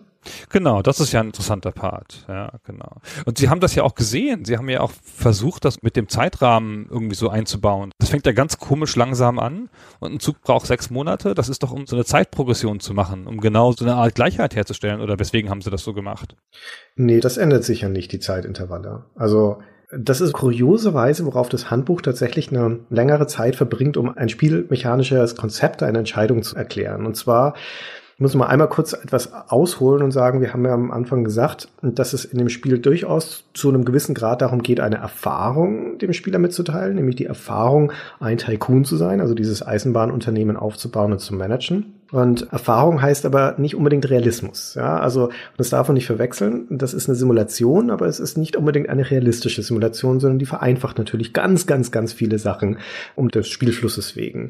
Und zwei Sachen, bei denen es große Kompromisse macht, sind bei zwei Skalierungen, nämlich einmal bei der Größe. Ja, die Spielkarte ist an sich ja eine ganze Nation, also ganz Nordamerika zum Beispiel, oder zumindest der West- oder Ostteil davon. Und deine Züge sind aber riesig auf dieser Karte. Ja. Also die sind wesentlich länger als der Bahnhof, die sind größer als ganze Städte.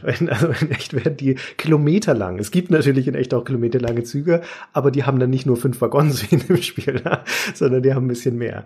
Also im Sinne der Sichtbarkeit und der Lesbarkeit des Spiels ist da einfach die Skalierung albern. Aber das ist überhaupt kein Problem, ja, das ist ja vollkommen in Ordnung. Die andere Skalierung, und die ist erklärungsbedürftiger, ist die Zeitskalierung. Das ist eine komprimierte Zeit, die läuft eigentlich viel zu schnell.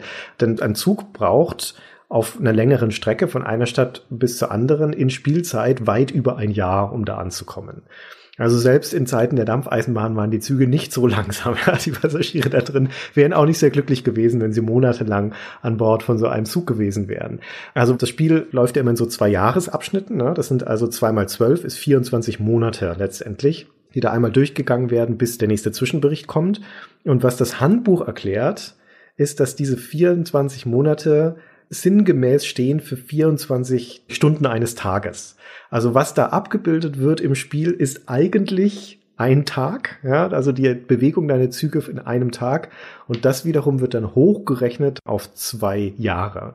Das ist ganz schön abstraktes Konzept ne?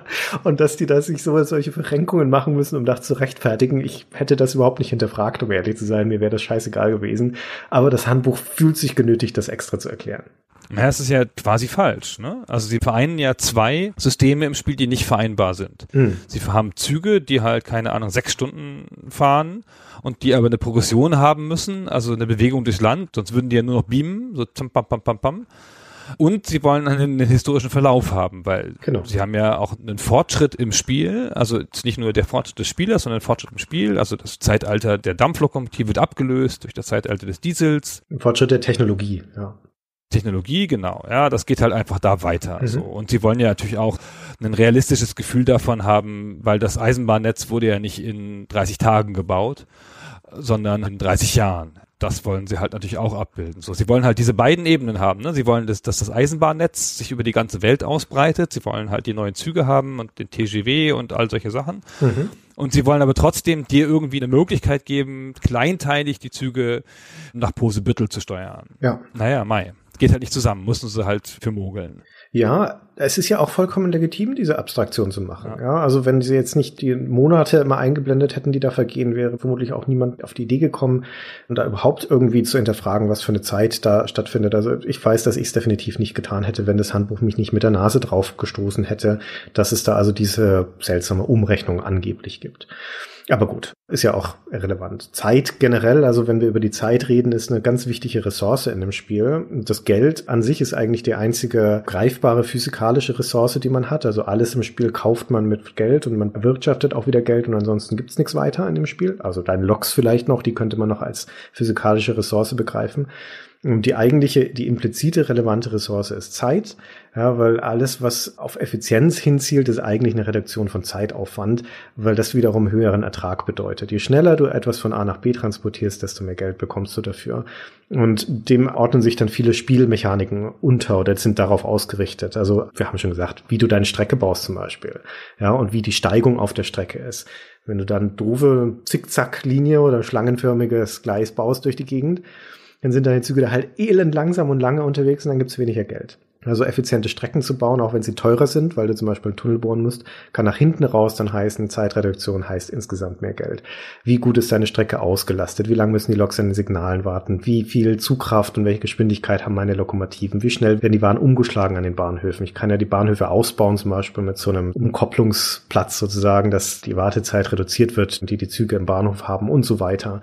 Und dann gibt es auch unterschiedlich zeitkritische Fracht. Also zum Beispiel keine gute Strategie, Passagiere und Warenwaggons aneinander zu koppeln. Also so einen Zug zu machen, der zum Beispiel aus zwei Passagierwaggons, einem Postwaggon und zwei Kohlewaggons besteht, weil der Zug dadurch langsam wird. Kohlewaggons sind schnell und Kohle ist nicht zeitkritisch. Ja, die kannst du jahrelang auf den Schienen transportieren und verliert wenig Wert. Passagiere dagegen ja, sollten so schnell wie möglich am anderen Ort sein. Deswegen unterscheidest du natürlich, also basistaktisches Element zwischen deinen Passagier- und Postzügen auf der einen Seite und verschiedenen Klassen von Frachtzügen auf der anderen Seite.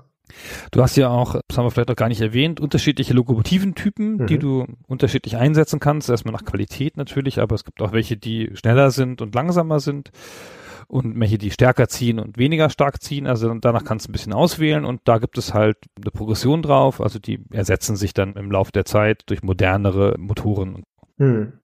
Du hast je nachdem, in welchem Szenario du spielst, auch unterschiedliche Lokomotiven. Also das Spiel unterscheidet zwischen Nordamerika und Europa. Du hast zehn verschiedene Lokomotiven im Laufe der Zeit in Nordamerika und in Europa sind es sogar 16. Also da ist mehr Progression drin. Das heißt, einerseits ist das natürlich toll für den Wiederspielwert und vor allen Dingen hast du in den europäischen Szenarien auch viel mehr davon, weil du nach hinten raus auch noch bessere Züge hast. Du hast schon gesagt, es geht bis zum TGW hin, dann ist ja das späte 20. Jahrhundert. Und in Nordamerika ist das nach hinten raus, hat das Spiel einen ja, ich weiß nicht, ob das ein Bug ist oder ob es einfach ein gestrichenes Feature ist. Im Handbuch stehen elf Lokomotiven für Nordamerika. Die letzte davon ist eine Diesellok, die EMD GP Diesel. Und die soll eigentlich 1949 auf den Markt kommen. Die gibt's aber nicht. Die ist im Spiel nicht drin. Aus welchen Gründen noch immer, ich weiß es nicht. Das heißt, die letzte Lok, die du dann bekommst in Amerika, ist der einzige Dieselzug, der da noch drin ist, die F-Series. Die erscheint in den 30ern irgendwann. Und jetzt ist es aber so, dass wenn du zumindest das West-USA-Szenario spielst, das beginnt 1866, geht 100 Jahre lang, also bis 1966. Und die letzte Lokomotive, die du dann eben bekommst, ist in den 30ern diese F-Series. Und danach gibt es mehr als 30 Jahre, also ein Drittel ungefähr der ganzen Spielzeit, keine weitere Lok mehr, weil eben die fehlt, die noch hätte drin sein sollen. Und das ist echt ärgerlich, ist wirklich ärgerlich, weil du dann diese technologische Progression nicht mehr hast nach hinten raus. Und alte Loks werden auch ausgemustert im Laufe der Zeit. Das heißt, die Auswahl, die du hast, wird immer geringer. Ab den 1955ern hast du dann nur noch zwei Züge zur Auswahl, die Mollet und die F-Series.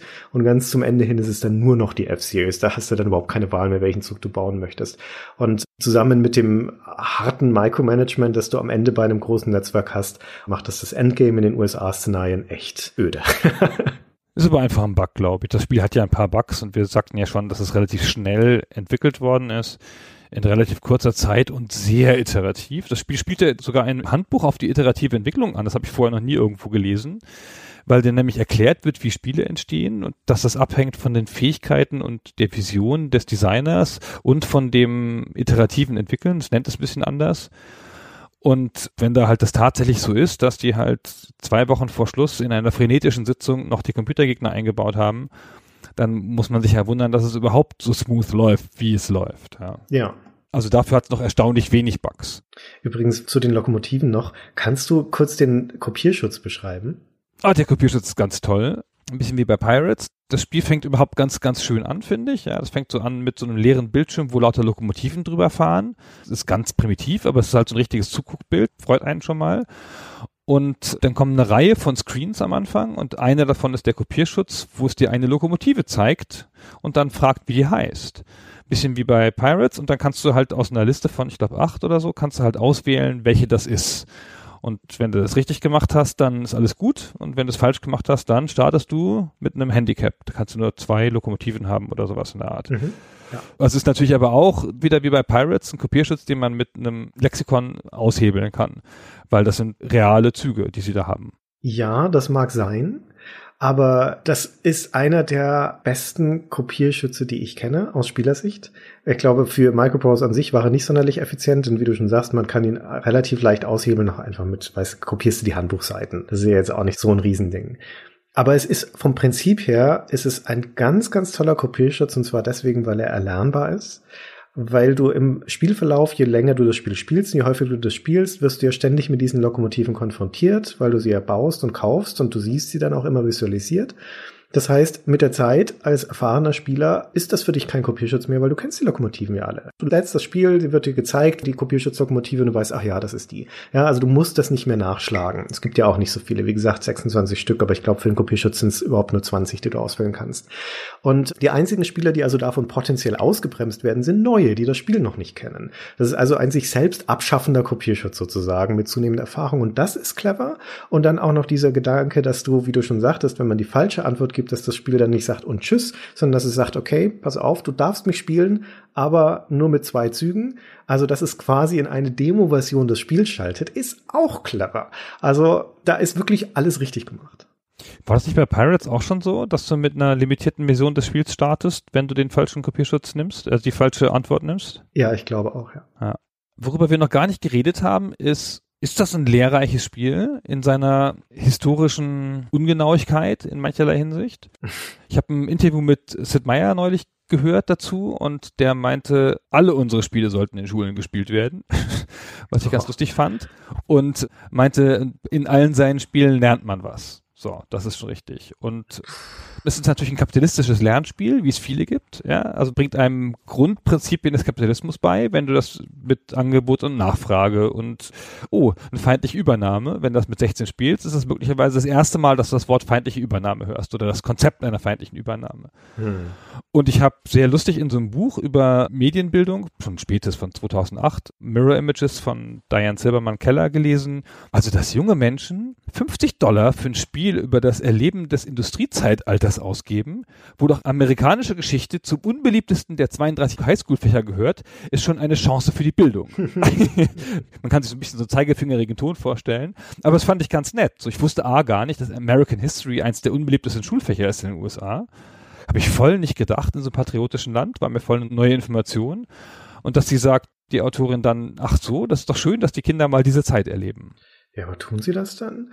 Das ist eine interessante Frage, aber. Aber tun sie ja nicht, ne? Ich würde sagen, das Problem, wenn man das jetzt als ein Spiel begreifen möchte, in dem man etwas lernt, könnte man sagen, okay, es gibt die historische Ebene, also dieses Zeitalter der Eisenbahnen und der Erschließung des Westens und Räuberbarone und so weiter auf der einen Seite, da könnten sie was lernen. Andere Seite, der operative Betrieb einer Eisenbahn. Vielleicht lernt man da was drüber.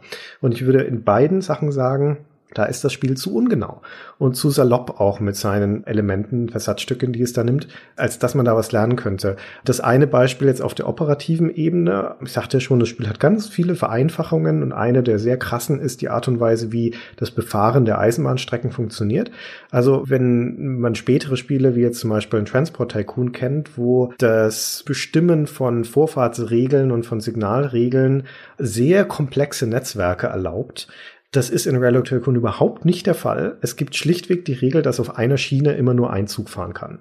Zwischen zwei Signalpunkten. Also Signale sind nur dafür da, um Eisenbahnabschnitte zu definieren, aber nicht um irgendwie groß Regeln zu bestimmen, wie die Züge jetzt hier geleitet werden. Und wenn du also jetzt kein Signal auf einer Strecke hast, du hast eine lange Strecke, ein Gleis, ein einfaches Gleis, dann kann da nur ein Zug drauf fahren. Also auch wenn hinter dem direkt aus dem Bahnhof ein zweiter rausfahren würde, der jetzt hinter dem herfahren könnte, das geht nicht. Ja, der fährt erst auf das Gleis, wenn der andere am anderen Ende runtergefahren ist. Und die einzige Möglichkeit, das zu ändern, ist entweder irgendwie Signale in die Mitte zu setzen oder halt ein doppeltes Gleis zu bauen. Dann können da zwei fahren.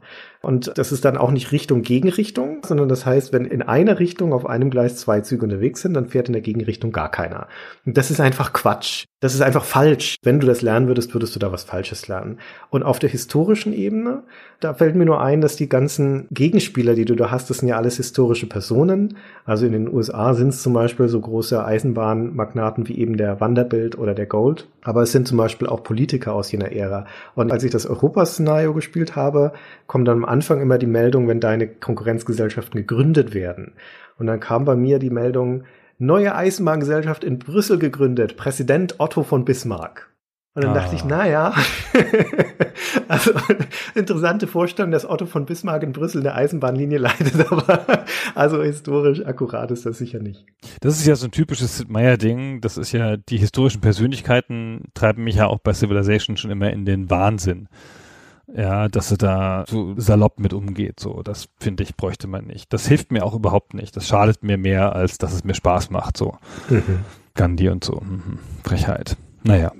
Egal, egal. Ich wollte es nur mal zitieren. Ich finde immer, dass solche Spiele auf eine Art inspirierend sind, weil man sich mit Szenarien auseinandersetzt, mit denen man sonst keine Ahnung hat. Also hier ist es ja bisschen wie in Patricia so, oh, ich spiele mal ein obsoletes Geschäftsmodell, das es heute nicht mehr gibt. Interessant, wie war denn das damals? Hm. Und auch wenn ich dann natürlich lauter falsches Halbwissen ansammle und so und mir nur ein paar Namen merke, ah, die Kocke, die Schnigge, habe ich doch irgendwie das Gefühl, ich habe ein bisschen was erfahren und das ist dann so ein Ansatzpunkt für eine eigene Recherche in so einer Zeit, weil ja. ich dann Lust habe, mich mit der Zeit zu beschäftigen. Genau, also das Rubrum wäre hier Faszination letztendlich. Ja, also Ah. schafft es das Spiel eine Faszination zu vermitteln für das Thema, das es beackert. In dem Fall wären es eben die Eisenbahnen oder die Geschichte der Eisenbahnen.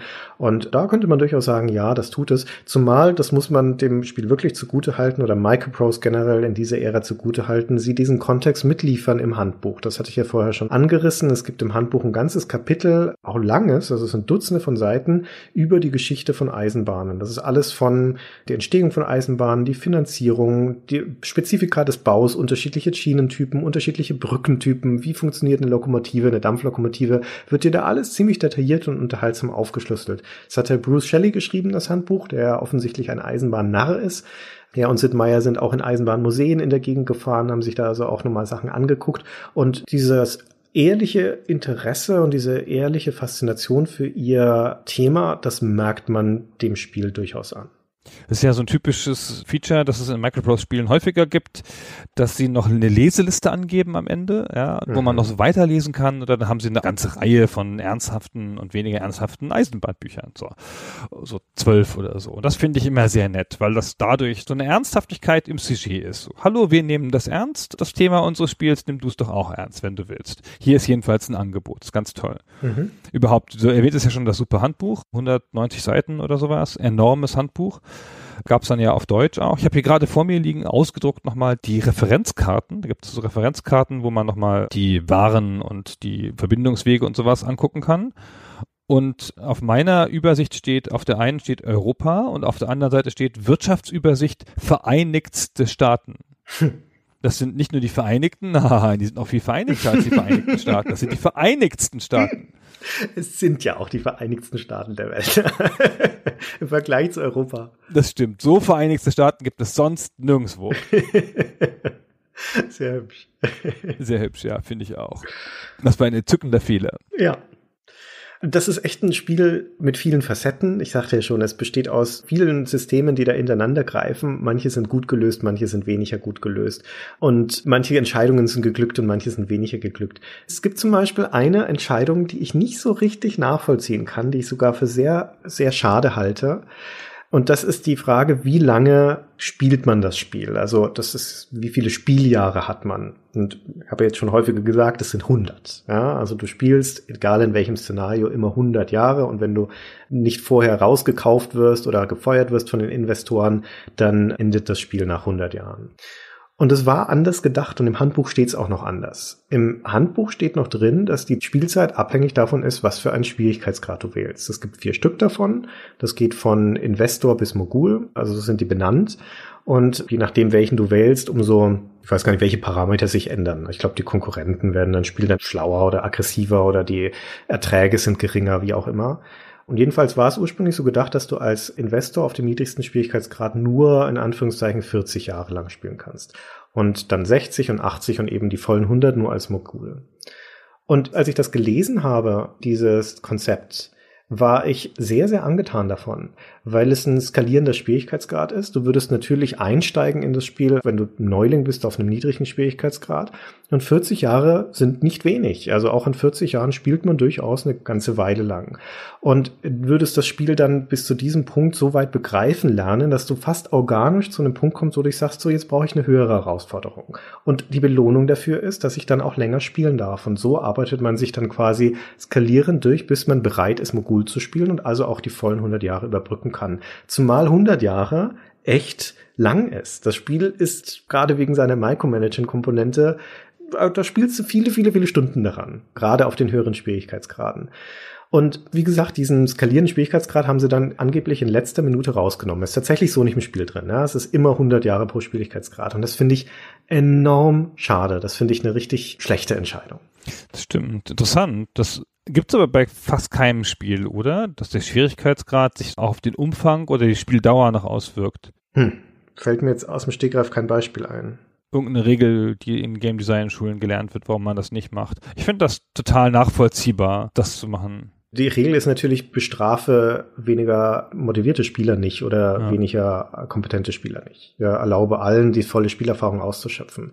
Und auf der einen Seite kann ich das nachvollziehen, diesen Gedanken, auf der anderen Seite halte ich ihn für falsch. Ja, dafür nimmst du den Leuten halt das natürliche Gefühl einer Progression Genau, eine Leistung. und gibst ihnen nicht so eine starke Belohnung dafür, dass sie halt was schaffen. So. Richtig.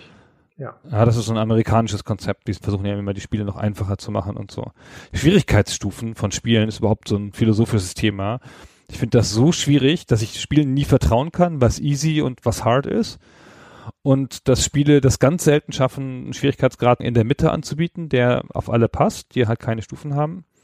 Und wenn sie das hätten, wenn das halt klar nachvollziehbare Schwierigkeitsstufen wären, dann wäre es total gut, wenn, wie du sagst, dass das aufeinander aufbaut. Aber meistens schaffen die Spiele das nicht. Es gibt einen zu leichten und zwei zu schwere oder sowas. Das ist ja häufig so, finde ich. Ja, das ist halt das Problem mit den Durchschnitten. Das ist ja wie bei den Konfektionsgrößen. Ne? Dein T-Shirt in S, XL und eines davon muss dir passen, aber es passt ja nie. Ja, weil du hast halt keinen genormten Körper. Das heißt, dann das genormte T-Shirt passt da nicht drauf. Und genau das gleiche ist es bei den Schwierigkeitsgraden ja auch. Also es müsste eigentlich dann einen kleinteiligeren Schwierigkeitsgrad geben. Und Railroad Tycoon geht ja in die Richtung. Du hattest ja. Ja. schon gesagt, dass man da verschiedene Einstellungsmöglichkeiten hat, wie man die Spielmechanik noch an- und ausknipsen kann. Also diesen ganzen Wettbewerb auf dem Aktienmarkt kannst du ausschalten, indem du einfach sagst, die Konkurrenten kaufen dich nie auf. Ja, einfach ausgeschalten, dann musst du dir darüber keine Gedanken mehr machen. Und so kannst du das Spiel so ein bisschen konfigurieren, dass es dir entgegenkommt. Und das ist eigentlich eine vernünftige Komponente oder ein vernünftiger Gedanke, nur du musst das Spiel halt erstmal verstehen, damit du auch weißt, was diese Optionen eigentlich bringen. Für einen Neueinsteiger ist es eher eine Hürde, weil am Spielanfang stellt das Spiel ja die ganzen Fragen. Ja, es fragt dich ja, möchtest du das ein- oder ausgeschaltet haben? Und diese Entscheidungen kannst du eigentlich nicht qualifiziert treffen, wenn du das Spiel nicht kennst. Das stimmt, das geht einfach am Anfang nicht. Man weiß es halt nicht, es überwältigt einen auch. Aber es ist eigentlich schön, ich finde, ich mag so gemixte Schwierigkeitsgrade. Bei der Warlords-Folge haben wir das ja auch ausdrücklich gelobt, dass man das so zusammenstellen kann. Und das Spiel gibt dir erstmal eine von vier. Hast du schon erzählt, ne, vom Investor bis zum Tycoon und zeigt dir auch sehr hübsch grafisch an, weil du hast vier Figuren, die da rumsitzen an einem Kartenspieltisch und die sehen zunehmend magnatiger aus, sag ich mal. Ja, der Investor ist halt so ein junger, dynamischer Typ im Hemd und der Tycoon ist halt so ein behäbiger älterer Herr mit einem gewaltigen Backenbart so. und wenn du Ein Zylinder. Zylinder, genau, wenn du da drauf gehst, dann zeigen sie dir, was für Karten sie haben in der Hand, decken sie kurz auf so. Ja. Und der Magnat hat den ganzen Ärmel voll mit Karten, ja, und der arme Investor hat ein einzelnes Ass so, mit dem er das Spiel nicht gewinnt. Total schöne Metapher dafür finde ich. Ja. Und dann wählst halt eine von diesen Schwierigkeitsgraden aus, dann kriegst du eine Prozentwertung angezeigt. Und dann hast du noch eine Möglichkeit, diese Prozentwertung zu modifizieren. Du kannst auch eine komplexe Ökonomie wählen und eine unkomplexe. Bei einer komplexen musst du die Städte selber versorgen, bei einer unkomplexen versorgen sie sich selber, Mhm. magisch irgendwie. Und das kannst du damit dann so zusammenstellen und kannst du dann halt ein sehr schweres Spiel machen oder ein in Details abgestuftes. Ganz toller Mechanik dafür, finde ich. Genau, ja. Also eine der Sachen, die du damit auch ein- und ausknipsen kannst, sind eben, wie aggressiv die Konkurrenten sind und damit einhergeht, dann kaufen die dich auf oder gehen die auch auf diese Raid Wars, die ja dann nach hinten hin im Mid- und Endgame sind die eigentlich die interessanteste Spielmechanik, wenn du dann gegen andere Konkurrenten versuchst, einzelne Städte zu übernehmen, weil es kann in jeder Stadt immer nur einen Bahnhof geben. Oder anders gesagt, es können sich Bahnhöfe nicht überlappen. Dementsprechend deckt halt meistens ein Bahnhof die ganze Stadt ab. Und wenn ein anderes sich die schon weggeschnappt hat, dann hast du nur die Möglichkeit, da auch eine Schienenlinie reinzubauen in diesen Bahnhof und dann gibt es einen Preiskrieg. Und dann entscheidet, welche Eisenbahngesellschaft diese Stadt besser versorgt. Also mehr Waren hinbringt und mehr Waren abholt. Und am Ende von so einer Zwei-Jahres-Periode wird dann immer aufgerechnet, wie viele Waggons hat dein Unternehmen in diese Stadt gebracht oder abgeholt versus wie viele hat das andere gebracht. Derjenige, der also eine deutliche Mehrheit hat, also du brauchst doppelt so viele Waggons wie das andere Unternehmen, der bekommt dann das Monopol in dieser Stadt. Und die andere Eisenbahngesellschaft muss die Strecke wieder abreißen. Ja, alle Züge sind verloren, die dorthin geführt haben und die Stadt gehört dann dem anderen. Und das klingt an sich ziemlich simpel, diese Mechanik. Es ist aber in der Praxis, gerade in den höheren Schwierigkeitsgraden, echt spannend. Ich hatte zum Beispiel in einem Spiel in den West-USA, habe ich mir eine Übernahmeschlacht mit einer anderen Eisenbahnlinie um die Stadt Waterloo geliefert. Das ist so ein Nest in Iowa, das eigentlich nicht so wahnsinnig interessant ist. Aber in diesem Spiel können die ja dann je nach Versorgungslage zu richtig großen Städten heranwachsen. Und das lag also so am natürlichen Expansionsraum meiner Eisenbahn. Deswegen habe ich dann da also diese Station angeknüpft, die dem Gegner schon gehörte. Und dann ging dieser Preiskrieg los. Und um den aber zu gewinnen, gerade wenn der Gegner da schon eine ordentliche Station hat, dann versorgt er die schon gut. Ja, also da musste er erstmal richtig ranklotzen. Und dann richtet sich das ganze Spiel oder ein großer Teil des Spiels dann darauf aus, die Infrastruktur und die Versorgungslinien zu bauen, um so möglichst viel in diese Stadt zu schaufeln, wie halt nur geht. Von den Dingen, die die Stadt aber braucht. Ja, was anderes kauft sie ja nicht.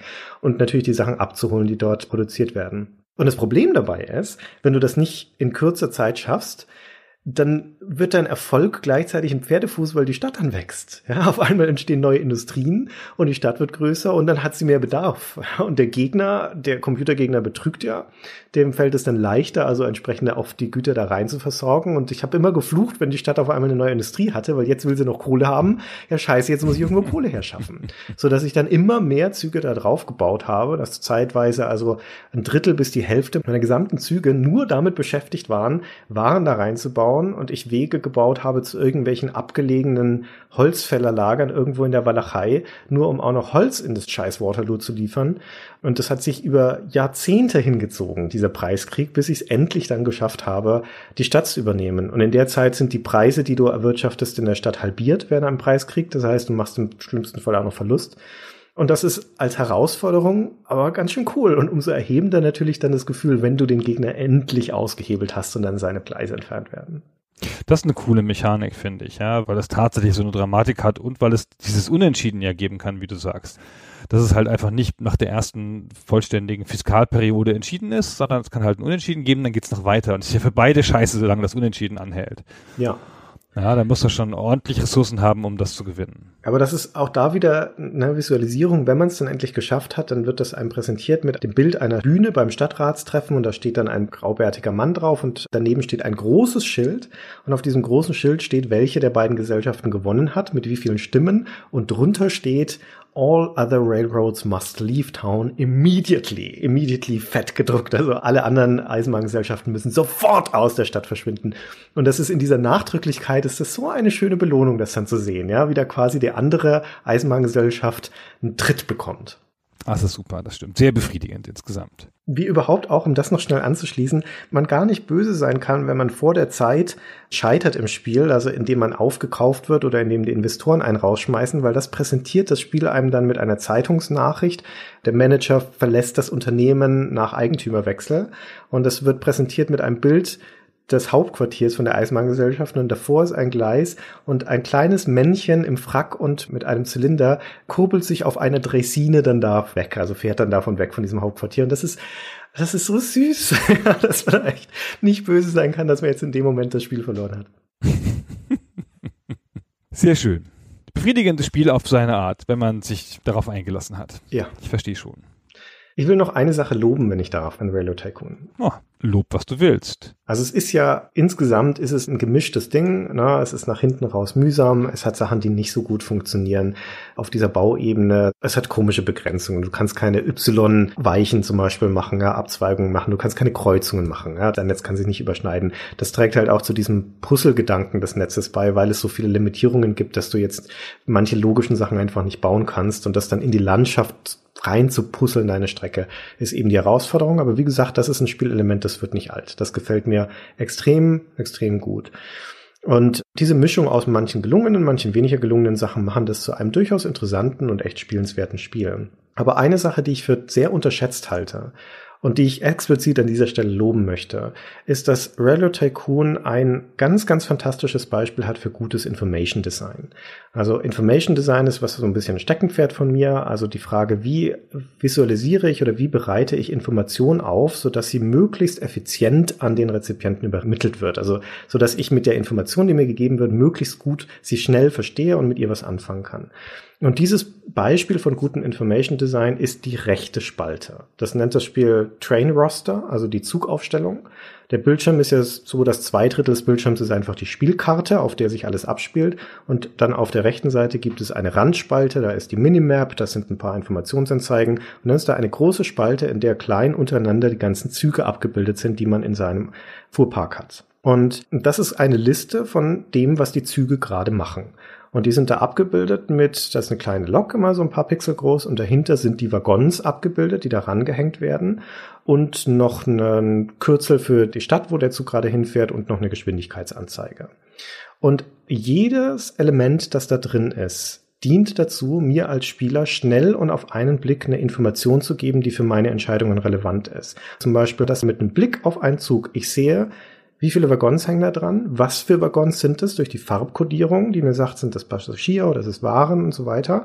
Und die Schattierung sagt mir, ob der Waggon voll ist oder nicht. Das heißt, ich sehe in dieser Liste auf einen Blick, ob da ein Zug gerade leer fährt oder mit leeren Waggons fährt, kann sofort auf diesen Zug draufklicken ja, und komme zu dem Bildschirm von diesem Zug und kann dort direkt Entscheidungen treffen, Waggons ab oder anhängen oder ihn umleiten. Ich sehe, welche Züge gerade stehen, ich sehe, welche fahren und wie schnell, ich sehe, wohin sie fahren und das ist mir auf einen Blick zugänglich. Das könnte man nicht besser machen. Die Information ist kompakt da und ich kann sofort auf der Basis handeln, indem ich auf den Zug draufklicke. Das ist sensationell gut.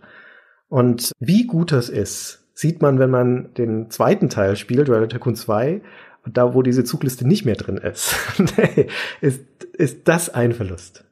Das stimmt, erstaunlich, nicht? Dass das erste Spiel dieses hatte und Railroad Tycoon 2 hätte sogar noch Platz auf dem Bildschirm, weil es ja sein Logo immer noch einblendet an verschiedenen Stellen. Ja und hätte den dafür gut nutzen können. Ist aber auch ein perfektes Element. Es muss das Spiel aber auch haben, weil es ja Abbitte leisten muss für die Pull-Down-Menüs, die damals zum, in Mode waren. Ja, furchtbare Pull-Down-Menüs.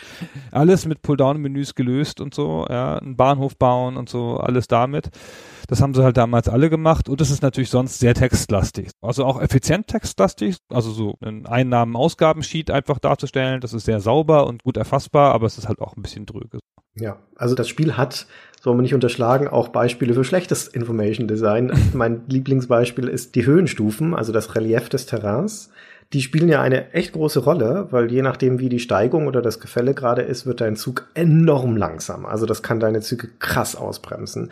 Dementsprechend ist es echt wichtig beim Bau einer neuen Strecke zu wissen, wie es da hoch und runter geht. Und das hieß da aber einfach überhaupt nicht. Ja, aus dieser 2D-Draufsicht, die das Spiel ja hat, ist höher nicht erkennbar. Das heißt, was du machen musst, ist aus einem von diesen Drop-Down-Menüs ein Zahlenraster einzublenden, das sich dann über die Karte drüber legt und das als zweistellige Zahl dir anzeigt, wie die Höhen da auf den einzelnen Feldern sind. Also dieses Spiel, das so gut ist im Visualisieren, schafft es nicht, da irgendwie farbkodierte Höhenlinien dir da drüber zu legen, zumindest das, sondern es bietet dir nur schnöde Zahlen. Das ist richtig scheiße. Ja, das kann man nicht anders sagen. Das ist echt schlampig und ärgerlich. Ja, zumal du mit dem Overlay arbeiten musst, ja. ja. Dann geht ja immer wieder was anderes verloren. Overlays machst du ja dann immer um besondere Aufgaben zu lösen. Das heißt natürlich, dass du das einmal einblendest, dann merkst du dir die Informationen und dann blendest du es wieder weg. Ja. Und dann hast du es wieder vergessen, dann blendest du es nochmal ein. Ah, war das jetzt zwei, drei, vier, ah, jetzt da lang, ja.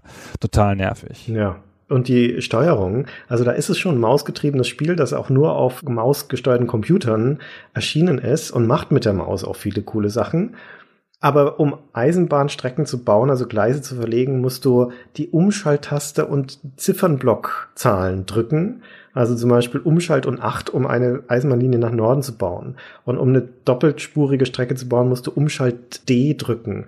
Also wer sich das ausgedacht hat, da wäre doch ein kleines Icon vielleicht doch die bessere Lösung gewesen.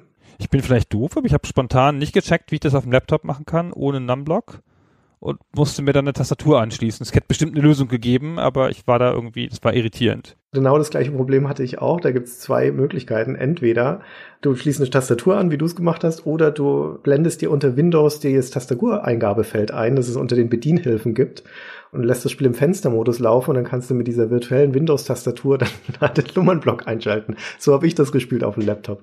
Oder die andere Alternative ist, du spielst die Deluxe-Version. Da kannst du es dann nämlich auch ohne Ziffernblock die Strecken bauen. Wollen wir noch kurz über die Deluxe-Version sprechen, fällt mir gerade ein. Ja, bitte. Ich habe da gar nicht viel Informationen zu, die kam drei Jahre später. Die hatten ein paar zusätzliche Szenarien und eine höhere Auflösung. Was mich besonders daran interessiert, ist die Rezeption, weil, sagen wir mal so, wenn heutzutage ein Spiel drei Jahre später als Deluxe-Version rauskommen würde, mit ein paar Szenarien und höherer Auflösung, dann würden sie einem das um die Ohren hauen. Und da kam das aber relativ positiv an, so eine Perfektion des Spiels, bla bla. So, wo ich so dachte, hä? Ist das nicht ein bisschen wenig, so als Deluxe-Version, was sie da gemacht haben? Das Spiel hat eine ganz interessante Erstehungsgeschichte, die in der README-Datei tatsächlich beschrieben wird von dem Spiel. Und auch die Frage, warum das eigentlich jetzt drei Jahre später rauskam. Und zwar kommt das gar nicht von den, von Sid Meier oder von Bruce Shelley, sondern das kommt von einem Team bei Microprose, das zu jener Zeit, Anfang der 90er Jahre, damit beauftragt war, die Microprose-Spiele auf den japanischen Markt zu portieren für japanische Systeme. und japanische Heimcomputer, die ja teilweise andere Standards hatten als die PCs im Westen. Und dieses Team war also damit beauftragt, dann Rider Tycoon zu konvertieren auf eine höhere Auflösung, 640 mal 416 Farben. Also höhere Auflösung als VGA, aber weniger Farben. Und bei der Gelegenheit, als sie diese Portierung für den japanischen Markt gemacht haben, dachten sie sich dann, okay, jetzt haben wir gerade nichts anderes zu tun, wir brauchen ein neues Projekt. Lass uns doch aus dieser japanischen Version eine Neuauflage für den westlichen Markt machen. Im gleichen Jahr 1993 ist jetzt zum Beispiel auch das Pirates Gold rausgekommen. Das war ja auch im Prinzip eine Neuauflage von Pirates. Aber dieses Japan-Portierungsteam hat dann eben dieses Railroad Tycoon Deluxe gemacht meiner Einschätzung nach ohne die Beteiligung von Sid Meier, auch wenn der in den Credits immer noch drin steht, weil das Originalspiel von ihm ist.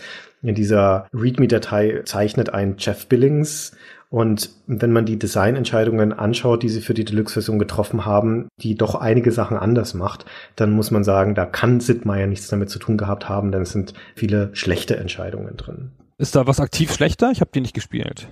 Auf dem Papier sind ein paar gute Sachen drin, also hauptsächlich mehr Szenarien und mehr Lokomotiven. Das hebelt ein bisschen gerade in den US-Szenarien dieses Progressionsproblem aus, das ich vorher beschrieben hatte.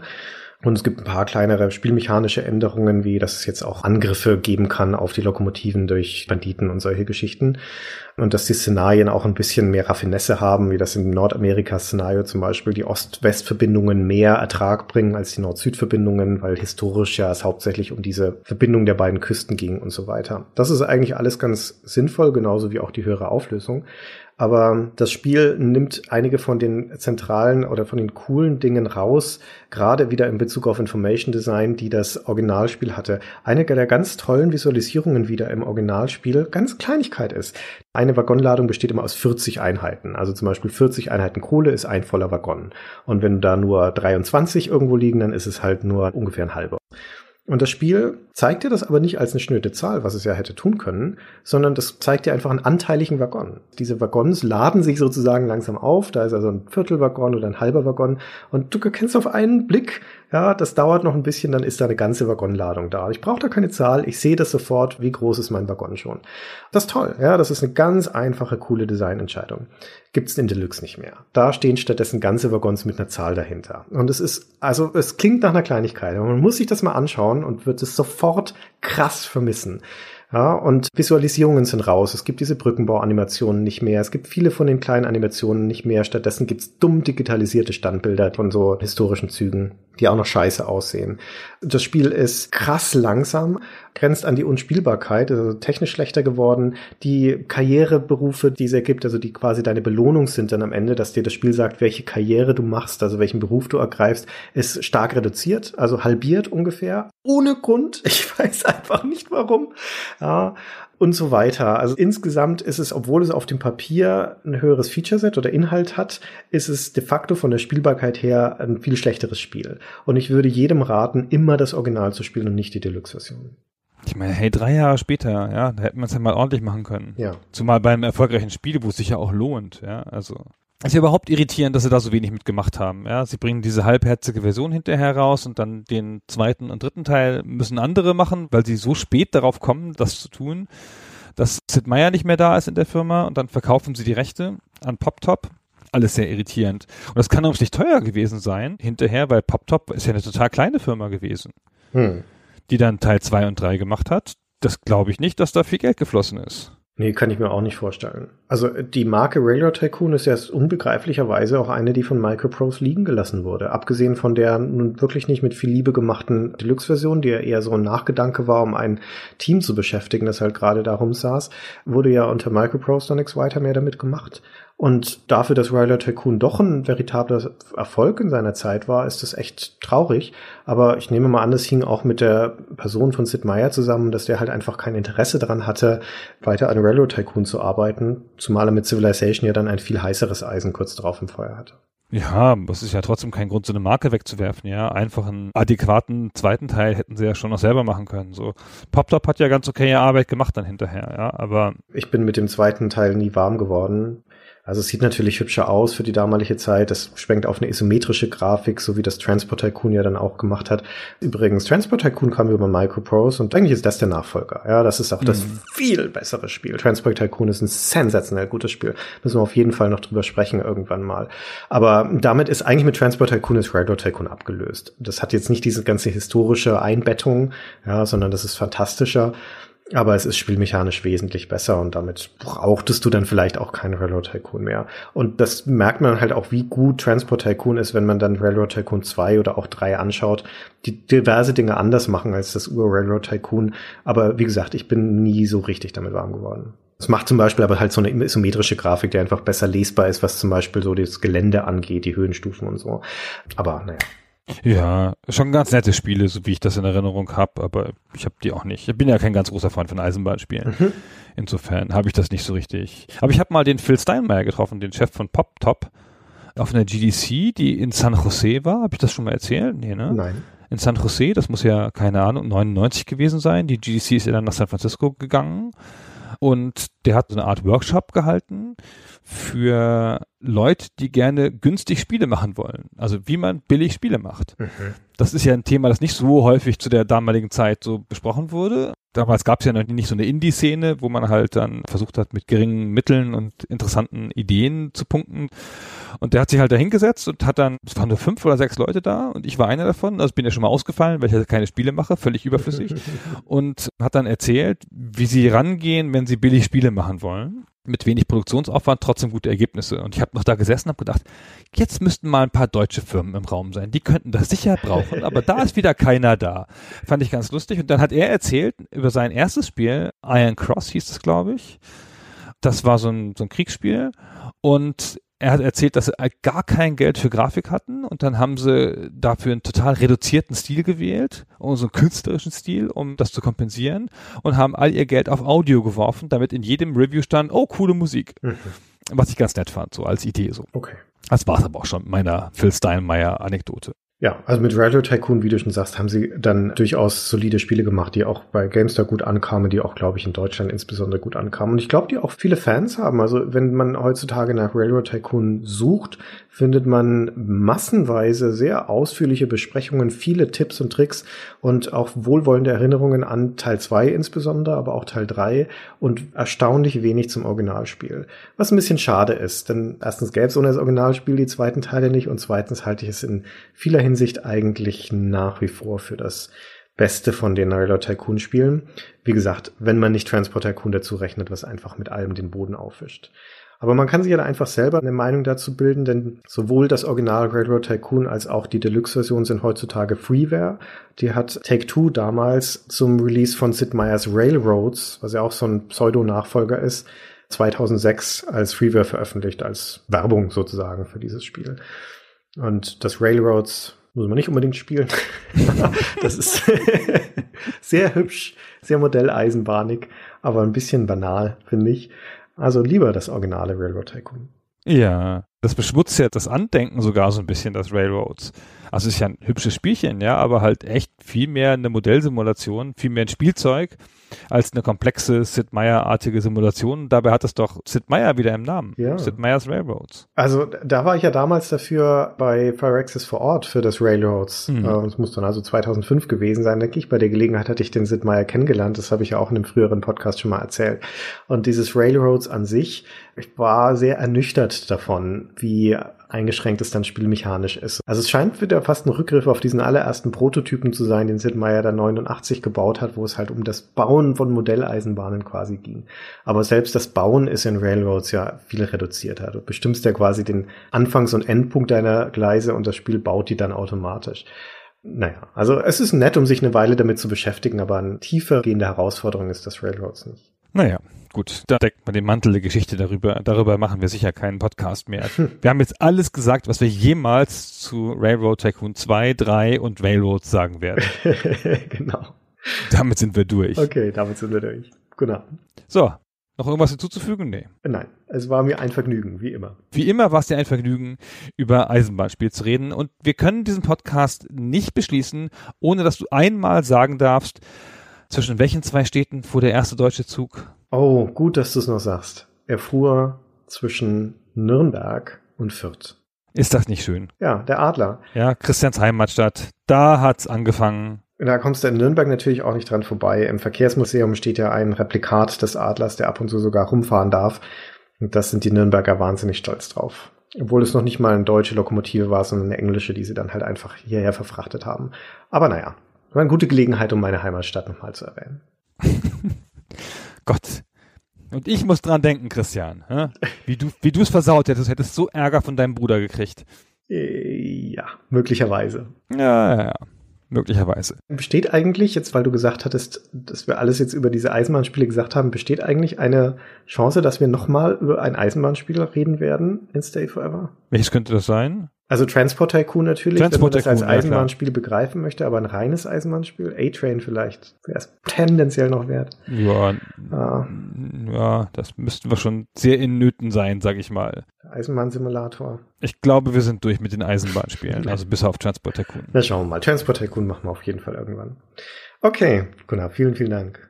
Ja, dann bis zum nächsten Mal. Vielen Dank euch fürs Zuhören. Genau, bis dann. Tschüss. Bis dann, ciao.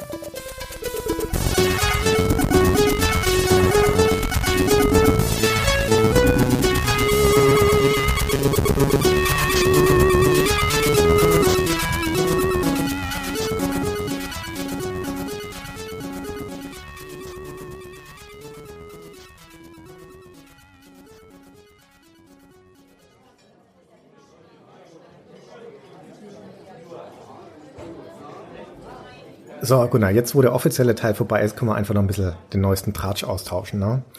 Ich war zum Beispiel neulich mit meinem Kumpel Chasey in der Muckibude und dann nimmt er mich zur Seite und sagt, Alter, ich bin am Ende. Vielleicht ist ja gerade Vater von Zwillingen geworden mit der Beyoncé und alle natürlich so voll glücklich und nach ein paar Wochen kommt ihm dann so, also die Kinder, die sind schon echt weiß, so hautmäßig, ne? Und die haben blonde Haare und es kommt ihm dann doch ein bisschen komisch vor und er also so Vaterschaftstest und dann der Hammer, die Kinder sind gar nicht von ihm. Die Kinder von der Beyoncé sind von Alexander Kraft. Das musst du dir mal vorstellen. Christian, ich muss ja zugeben, so eine ähnliche Geschichte habe ich neulich auch gehört, als ich neulich zum Friseur gehe, ne? Und da sitze ich, das passiert dann öfter mal, neben Ryan Gosling. Der ist ganz niedergeschlagen. Der ist sonst beim Friseur immer voll gut gelaunt, aber da ist er niedergeschlagen und sagt, Mensch Gunnar, ich dachte, jetzt hätte ich es geschafft. Weißt du, endlich werde ich zum sexiest man alive gewählt, so wie du damals 1964 bis 67. Und die Jury hatte mich schon angerufen und mir gesagt, ich soll mich schon mal vorbereiten, du, Brusthaare zupfen, drei Tage Bad stehen lassen, damit ist alles bei der Preisverleihung super aus. Ich mache das natürlich alles, sagt er. Und dann rufen die mich gestern an, nee, eine Verwechslung, Sexiest Man Alive wird auch dieses Jahr Fabian Marmann und der war es doch schon letztes Jahr und das Jahr davor. So unfair, der war völlig fertig, der Ryan. Ja, der hat's aber auch echt nicht leicht. Ja. Hat er übrigens, apropos nicht leicht haben, hast du es gehört? Die Heidi Klum, die hat sich ja jetzt von ihrem Kunsthändlertypen getrennt, von dem Vito Schnabel. Und ich weiß das deshalb, weil der Vito mich dann angerufen hat direkt und hat sich ausgeheult. Und dann kaum hatte ich aufgelegt, klingelt das Telefon, habe ich die Heidi an der Strippe. Und ich sag dir, die hat an dem Vito kein gutes Haar gelassen. Und dann lese ich kurz drauf in der bunten, Grund für die Trennung soll sein die räumliche Distanz zwischen den beiden, weil sie ja da drüben in L.A. lebt und er in New York. Aber da lache ich doch nur. Soll ich dir sagen, was der Grund war? Ja. Der Grund heißt Christian Rüß. Das ist jetzt nämlich ihr neuer, seit sie den auf einer Vernissage in Monaco kennengelernt hat. Und wenn einer die Klum aushalten kann, dann der Christian Rüß. Fünftes Kind ist schon unterwegs. Was du für Leute kennst. Aha, trifft sich so. Der GameStar. Ja, es kommt auch ein bisschen darauf an, wo man unterwegs ist. Ja, also zum Beispiel, wenn ich golfen gehe, ja, da treffe ich öfter Barack Obama. Das ist jetzt auch gar nichts Besonderes, der hängt da immer rum und versucht mehr Golf zu spielen als Trump. Und dann sitzen wir hinterher noch, ne, der hat ja nichts mehr zu tun und so, sitzen wir noch beim Prosecco und da schüttet er mir so sein Herz aus, ja. Er arbeitet doch so hart dran, dass es jetzt weitergeht mit der Demokratischen Partei, ja, dass Michelle jetzt bei der nächsten Wahl gegen Trump antreten kann. Er macht das Fundraising und alles, ey. Und jetzt stecken ihm die Demokraten da aus diesem demokratischen Konsil, das kann er sich alles abschminken. Das wird nichts. Man hat sich intern schon auf Jan Ahrens festgelegt. Nein. Der ist der nächste Kandidat. Und das ist doch so unfair. Der sei nicht mal Amerikaner. Der sei nicht mal aus Kenia oder so. Ja, und der wird es jetzt. Alles abgekartetes Spiel und Michelle kommt nicht dran. Ist aber natürlich ein guter Mann, ne? Da kann man nichts sagen. Ah, ja, gut. Ja. Wo wir von guten Männern gerade reden. Gerade gestern habe ich beim Kiosk vorbeigeschaut und bin in Boris Becker reingelaufen beim Schnaps kaufen. Und da haben wir uns mal wieder unterhalten. Ich soll dir liebe Grüße ausrichten, ihm geht's gut soweit, bis auf die Sache mit den Schulden halt. 61 Millionen. Ne? Und deshalb hat jetzt vor kurzem RTL bei ihm angefragt für das Dschungelcamp dieses Jahr. Und da war er voll happy, ne? kommt wenigstens ein bisschen Kohle rein. Also hat er direkt zugesagt, Vertrag fertig gemacht, schien alles Paletti. Dann kommt die Absage, urplötzlich. Und Boris ruft dann natürlich stinksauer da an und dann erzählen sie ihm, es täte ihnen ja echt leid, aber die hätten nun doch jemand Besseren gefunden, nämlich Jan Rodig. Der darf jetzt ins Camp. Dann hat sich der Boris furchtbar aufgeregt, ne? weil das ist ja genau der Jan Rodig, dem er die 61 Millionen schuldet. ist er jetzt natürlich doppelt gearscht. Aber wenn du mich fragst, ist es mir im Großen und Ganzen eigentlich auch wurscht. Am Kiosk, ne? Guck mal, wie man da so trifft, ey. Ich war ja neulich im Urlaub auf den Malediven und Oh, schön. tauchen, ne? Ja. Und unter Wasser mit Harpune kann man da ja so Hai jagen. Und dann hätte ich da fast wen abgeschossen, Sigmar Gabriel. Ah, ja. Der war da auch. Ich wusste gar nicht, dass man mit so viel heißer Luft tauchen kann. Und wie das so ist, ne, wenn man da in so einer Notsituation da aufeinander trifft und so, naja, ähm, dann kommt man noch ins Gespräch hinterher. Und dann erzählt er, dass er jetzt seine Memoiren rausgebracht hat, fettes Angebot gekriegt und so.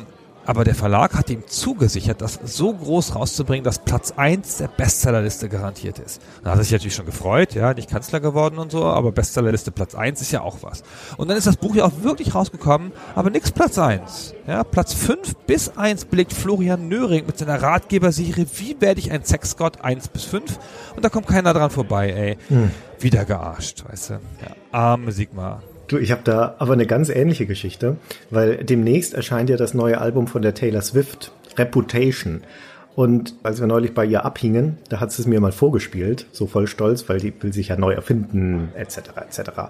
Und dann erzählt sie mir, dass Anfang Oktober ist die 500.000. Vorbestellung reingekommen. Halbe Million, das musst du dir mal vorstellen. Das war prompt auch neuer Rekord und dann haben sie in der Plattenfirma natürlich sich getroffen auf so eine Feier mit Champagner und Muscheln, was weiß ich, alles vom Feinsten. Und als sie da gerade am Anstoßen sind, knallt die Tür auf und der Saleschef stürmt rein, kalkweiß im Gesicht, wedelt mit so einem Zettel, alle weg. Alle Vorbestellungen storniert, jede einzelne, weil nämlich eine Stunde vorher die Natascha Weiß ihr neues Album angekündigt hat. Dann sind sie natürlich sofort alle rüber, haben das vorbestellt und jetzt steht die Natascha bei zwei Millionen. Oh. Kannst vergessen, das Reputation. Das kommt jetzt auch gar nicht mehr raus. Die Taylor hat sich auf ihre Ranch eingesperrt und ich glaube, das war's jetzt auch mal mit der. Die heult doch nur noch. Ja. Ich habe letztens da so zu Hause gesessen und an nichts weiter gedacht. Da ruft mich mein Freund Martin Deppe an. Ach, der Martin. Ja, der berühmte Wortspielkünstler. Ne? Cool. Und dann sagt er, Gunnar, glaubst du es nicht? Ich habe ein tolles neues Wortspiel erfunden. Ich so, nee, das glaube ich in der Tat nicht, Martin. Aber naja, wenn du schon mal dabei bist, ne, dann erzähl's mir ruhig. Und er dann so, weißt du, voll dramatisch baut er das so auf am Telefon und so und sagt, Gunnar, wie nennt man einen LKW-Fahrer, der einen Oktopus mitnimmt? Oh, jetzt bin ich aber gespannt. Krakentransport. Ah, Und ich so, ey Martin, bitte, der ist doch nicht neu. Den hat doch Hendrik Neuze schon in den 90ern im Quatsch Comedy Club rauf und runter erzählt, ja? eben. Damit kann er doch nicht punkten. Ich glaube, der Deppe, mit dem ist es vorbei. Interessant. Apropos vorbei, der Hugh Hefner ist ja tot, hast du mitbekommen, ne? Ja, Aber hast du auch mitbekommen, woran er gestorben ist? nee. Erschöpfung. Wir waren ja nämlich dicke, der Hugh und ich, und ich war ja auch ein paar Mal bei ihm im Playboy-Menschen, für Privatpartys und sowas. Aber hast du gesehen, wie abgemagert der am Ende ausgesehen hat und wie ausgelaugt? Und weißt du warum? Weil er rund um die Uhr nur am Poppen war. Er hat in einer Tour die Playmates durchgenudelt, von früh bis spät. Ich habe seinen Terminkalender gesehen. 10 Uhr Cindy, 11 Uhr Bethany, 12 Uhr Pamela und so weiter. Und das alles nur, weil er nämlich diese Wette am Laufen hatte mit dem Kai Fischer, wer der Mann auf der Welt ist, der mit den meisten Frauen geschlafen hat. Naja, und das wissen wir jetzt ja, wie es ausgegangen ist. Hugh Hefner ist tot, Kai Fischer lebt und macht weiter, Tag für Tag. Der ist jetzt die Nummer eins und den holt niemand mehr ein, nicht mal du.